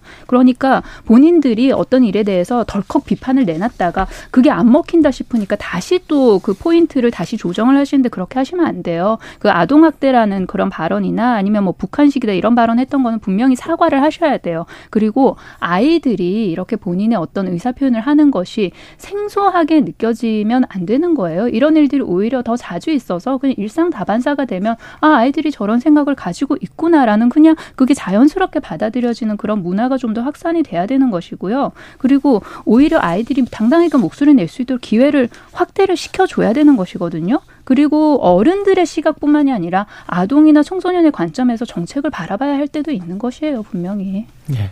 네. 더 덧붙이실 네, 네, 말씀은 없습니다. 없 으시고요. 네. 이화영 전 경기평화부지사 재판 관련해서는 한동훈 법무부 장관이 지금 상황을 이렇게 묘사를 했는데 보스에게 불리한 법정 진술을 입막으려는 것은 마피아 영화에서 나오는 극단적인 증거인멸 시도이고 사법방해다. 여기에서 이제 보수가 이재명 대표를 의미하겠죠. 네, 뭐 음. 한동훈 법무부 장관 이런 비슷한 발언들 많이 하셔가지고요. 많이. 예, 네. 계속 지금 하고 계신데 네. 그 어제 어제였나요? 그 이화영 전 경기도 평화부지사 관련 재판이 이렇게 파행으로 갔던 곳 첫 출발을 보면은 아마도 그 전 이화영 전 부지사랑 가족 간의 그런 변호인 선임 관련돼서 가족 내에서 입장 전이가 안 됐던 것 같아요. 그러니까 여기서 가족이라 하면 이제 부인 측이 되겠죠. 그러니까 부인 측에서는 기존의 변호사를 해임하고 다른 행정법무법인 새로운 변호사를 임명을 한 거잖아요. 선임을 한 거잖아요. 그런데 이제 어제 고 변호를 진행하려고 했는데 이전 부지사가 동의하지 않은 거죠. 그러면 요런 가족 내에 왜 교통 정리가 안 되냐에 관련해서는 사실은 제3자는 좀 알기 힘들잖아요. 음. 그 부부 간의 어떤 일은 부부만이 알 수 있는 것이니까요. 그래서 재판이 이제 연기가 됐으니까 그 전에 변호인 선임 관련해 가지고 내부적으로 아마 조정을 할 것이라고 예상을 하고요. 그리고 재판이 매끄럽게 진행되지 못한 것, 그러니까 이게 재판이 좀 뭐 파행으로 간 것, 이거 관련해 가지고 갑자기 또 이재명 대표 민주당 책임론이 왜 나옵니까? 거기서 이재명 대표가 재판을 진행을 했나요? 판사가 무슨 민주당 의원이었나요? 저는 이, 이 파행이 된 원인이랑 이런 걸 좀 객관적으로 보시고 이런 비판을 갖다 붙일 때와 갖다 붙이지 않아야 할 때 구분이 좀 됐으면 좋겠습니다. 배우님. 네, 제가 법정 드라마를 즐겨보는데요. 예. 근데 어, 이 법정 드라마 작가님들이 어제 어제 오늘 좀 충격에 빠지실 것 같아요. 세상에 도대체 법정에서 이런 일이 일어날 수가 없는 게 상식 같은 겁니다. 음. 그러니까 변호사란 분은 평생 법정이 직업이기 법정에서 어, 직장을 하기 때문에 어, 재판부에 소리 지르고 나간다 있을 수 없는 일이에요. 그리고 어떻게 현장에서 어, 그 당사자가 변호인을 즉각 그냥 해고해버리고 맙니까? 그래서 변호사를 애드보킷이라고도 하는데 이게 옹호한다 뭐 이런 뜻 그렇죠, 아닙니까? 그렇죠. 예. 예, 근데 그 애드보킷이 이화영의 애드보킷이 아니라 이재명의 애드보킷이라는 그 상, 상당 부분 이렇게 그 이 정황이 드러나고 있습니다. 음. 어, 그리고 또 하나는 이화영 씨가 특별면회를 일곱 번 했는데 예. 그 장소를 변경해서 하는 걸 특별면회라고 하는데 예. 전부 다 민주당 의원들이 일곱 분이셨어요. 예. 그랬는데 그 쌍방울 사, 건 관련해서 어 이제 이, 이화영 어그 전 부지사가 진술을 바꾸니까 음. 이분들이 그 위원회 안 왔습니다. 그런 다음에 이제 변호사가 이제 갑자기 막 해임됐다가 음. 선임됐다가 나갔다가 뭐 이런, 건데 결국 지금 핵심은 이재명 당시 경기지사에게 보고를 했느냐 안 했느냐. 그렇죠. 네. 300만 불, 500만 불을 보낼 때 네, 네. 예, 그게 대가성 그 삼자나 또는 뇌물까지 될 수가 있기 때문에 그렇습니다. 고, 그게 핵심이잖아요. 네, 예. 네. 그래서 근데 그 진술이 지금 명확치가 않는 것이고 그렇죠. 예. 그러니까 이화영 씨는 음. 어, 이재명 씨한테 보고를 했고 알, 알, 알, 알 것이다라고 음. 이제 말- 말하는데 주변 인물들이 변호사라든지 어 뭐 부인. 부인이라든지 음. 이런 분들이 계속 본인이 아닌데 음. 계속 또 이걸 결과를 뒤집고 그러니까 음. 참 이상하다. 이런 이런 일이 있을 수 있느냐 하는데 근데 저희가 또 이런 추정을 하는 근거는 음. 두 가지가 있습니다. 예를 들어서 그 어, 정성호 의원님이라고 예, 예. 이재명 의원의 최 가까운 의원이신데 예. 김용이라든지 전, 정진상이라든지 음. 이런 분들을 그 법, 이 면회를 하시면서 예. 어, 좀 회유했다라는 이런 정황도 이제 나오고 있는 상황이고요. 음. 그리고 또, 어, 이재명 대표가 예전에 그 대통령 선거에 나올 수 있었던, 어, 그 밑바탕이 됐다는 네. 게그 권순일 대법관이 음. 그 본인이 캐스팅 보트를 해갖고 결국 뒤집었기 때문에 음. 대통령 선거에 나올 수 있었는데 음. 그 과정에서 김만배 씨가 여덟 번이나 대법관실을 들락날락했단 말이죠. 예. 그래서 이재명 대표 본인이 예전에 어, 국제 마피아라고 이런 조폭들을 좀 변호하시기도 한 것도 있고 법 기술자라는 그런 의혹까지 받고 있는 상황에서 그런 그런 맥락에서 이런 이상한 일들이 벌어지니까 어, 장관이 그런 얘기를 한 겁니다. 아, 이화영 전 부지사 재판 예. 이야기하다가 무슨 권순일 대법관 얘기가 지금 왜 나오는 겁니까? 예. 이게 민주당은 지금 검찰이 김성태나 이화영을 어 이화영 전 부지사를 회유하고 있는 것 아니냐. 이재명에게 불리한 진술을 하도록 그러면서 형량을 좀 낮출 수 있는 그런 범죄 혐의를 적용하도록 할 테니 뭐 이재명과 관련한 뭐 진실을 이야기를 해- 해라. 근데 그 진실, 진실이 이재명 당대표에게 아주 불리한 것, 이런 쪽으로 지금 이른바 이제 플리바긴 같은 걸 하고 있는 것 아니냐. 뭐 이렇게 지금 생각하는 거예요? 어, 수사가 좀 공정하게 일, 잘 이루어지고 있냐라는 것에 대한 이제 의문 제기를 하는 것이죠. 그리고 예. 그때 당시에 이제 그런 뭐 입장문 같은 게 나가게 된 계기는 예. 그 이화영 전 부지사의 그 부인이 썼던 그런 뭐 탄원서 예. 이제 그런 거를 해가지고 수사 상황을 굉장히 좀 자세하게 부인은 그런 것 주장을 같아요. 지금 예. 하고 있는 거고. 그래서 그런 걸 기반으로 예. 수사가 좀 공정하게 이루어져야 되는 것 아니냐 음. 이제 그런 입장을 냈던 적이 있습니다 민주당. 예. 네. 알겠습니다. 우리 그 지금 마지막으로 뭐 지금 시간이 뭐 한 1분밖에 안 남았는데 총선 앞두고 여야 당내 분위기는 뭐 국민의힘은 좋습니까? 이길 것 같습니까? 아. 이기, 이기는 기준이 뭡니까? 근데? 글쎄 지금 현재 여론조사는 사실 믿기 어렵습니다. 왜냐하면은 예. 워낙 그 기관에 따라서 결과가 지금 다르게 나오기 때문에 예. 저희가 긴장하고 대비하는 수밖에 없다고 생각을 하고 있습니다. 예. 그래서 지금 수- 어, 여기까지. 네네. 예, 예. 시간이 그 여야 지지층 모두 이제 어느 정도 위기를 느끼느냐에 따라서 결집도가 달라지기 때문에 그때마다 이제 여론조사가 좀 다르게 예. 나오는 것 같아요. 그런데 여론조사의 결과와는 별개로 민주당이 서울에서 굉장히 좀 어, 힘겨운 싸움이 되지 않겠냐. 그리고 요 관련해가지고 우리가 만반의 대비를 해야겠다. 그런 분위기가 있습니다. 알겠습니다. 여기까지 국민의힘 배준영 의원, 민주당 강선우 의원과 함께합니다. 많은 분들이 배준영 의원, 강선우 의원 토론 좋았다는 문자가 많이 왔다는 점 말씀드리겠습니다. 말씀 감사하고요. 예, 여기까지 하겠습니다. 고맙습니다. 네, 감사합니다. 고맙습니다.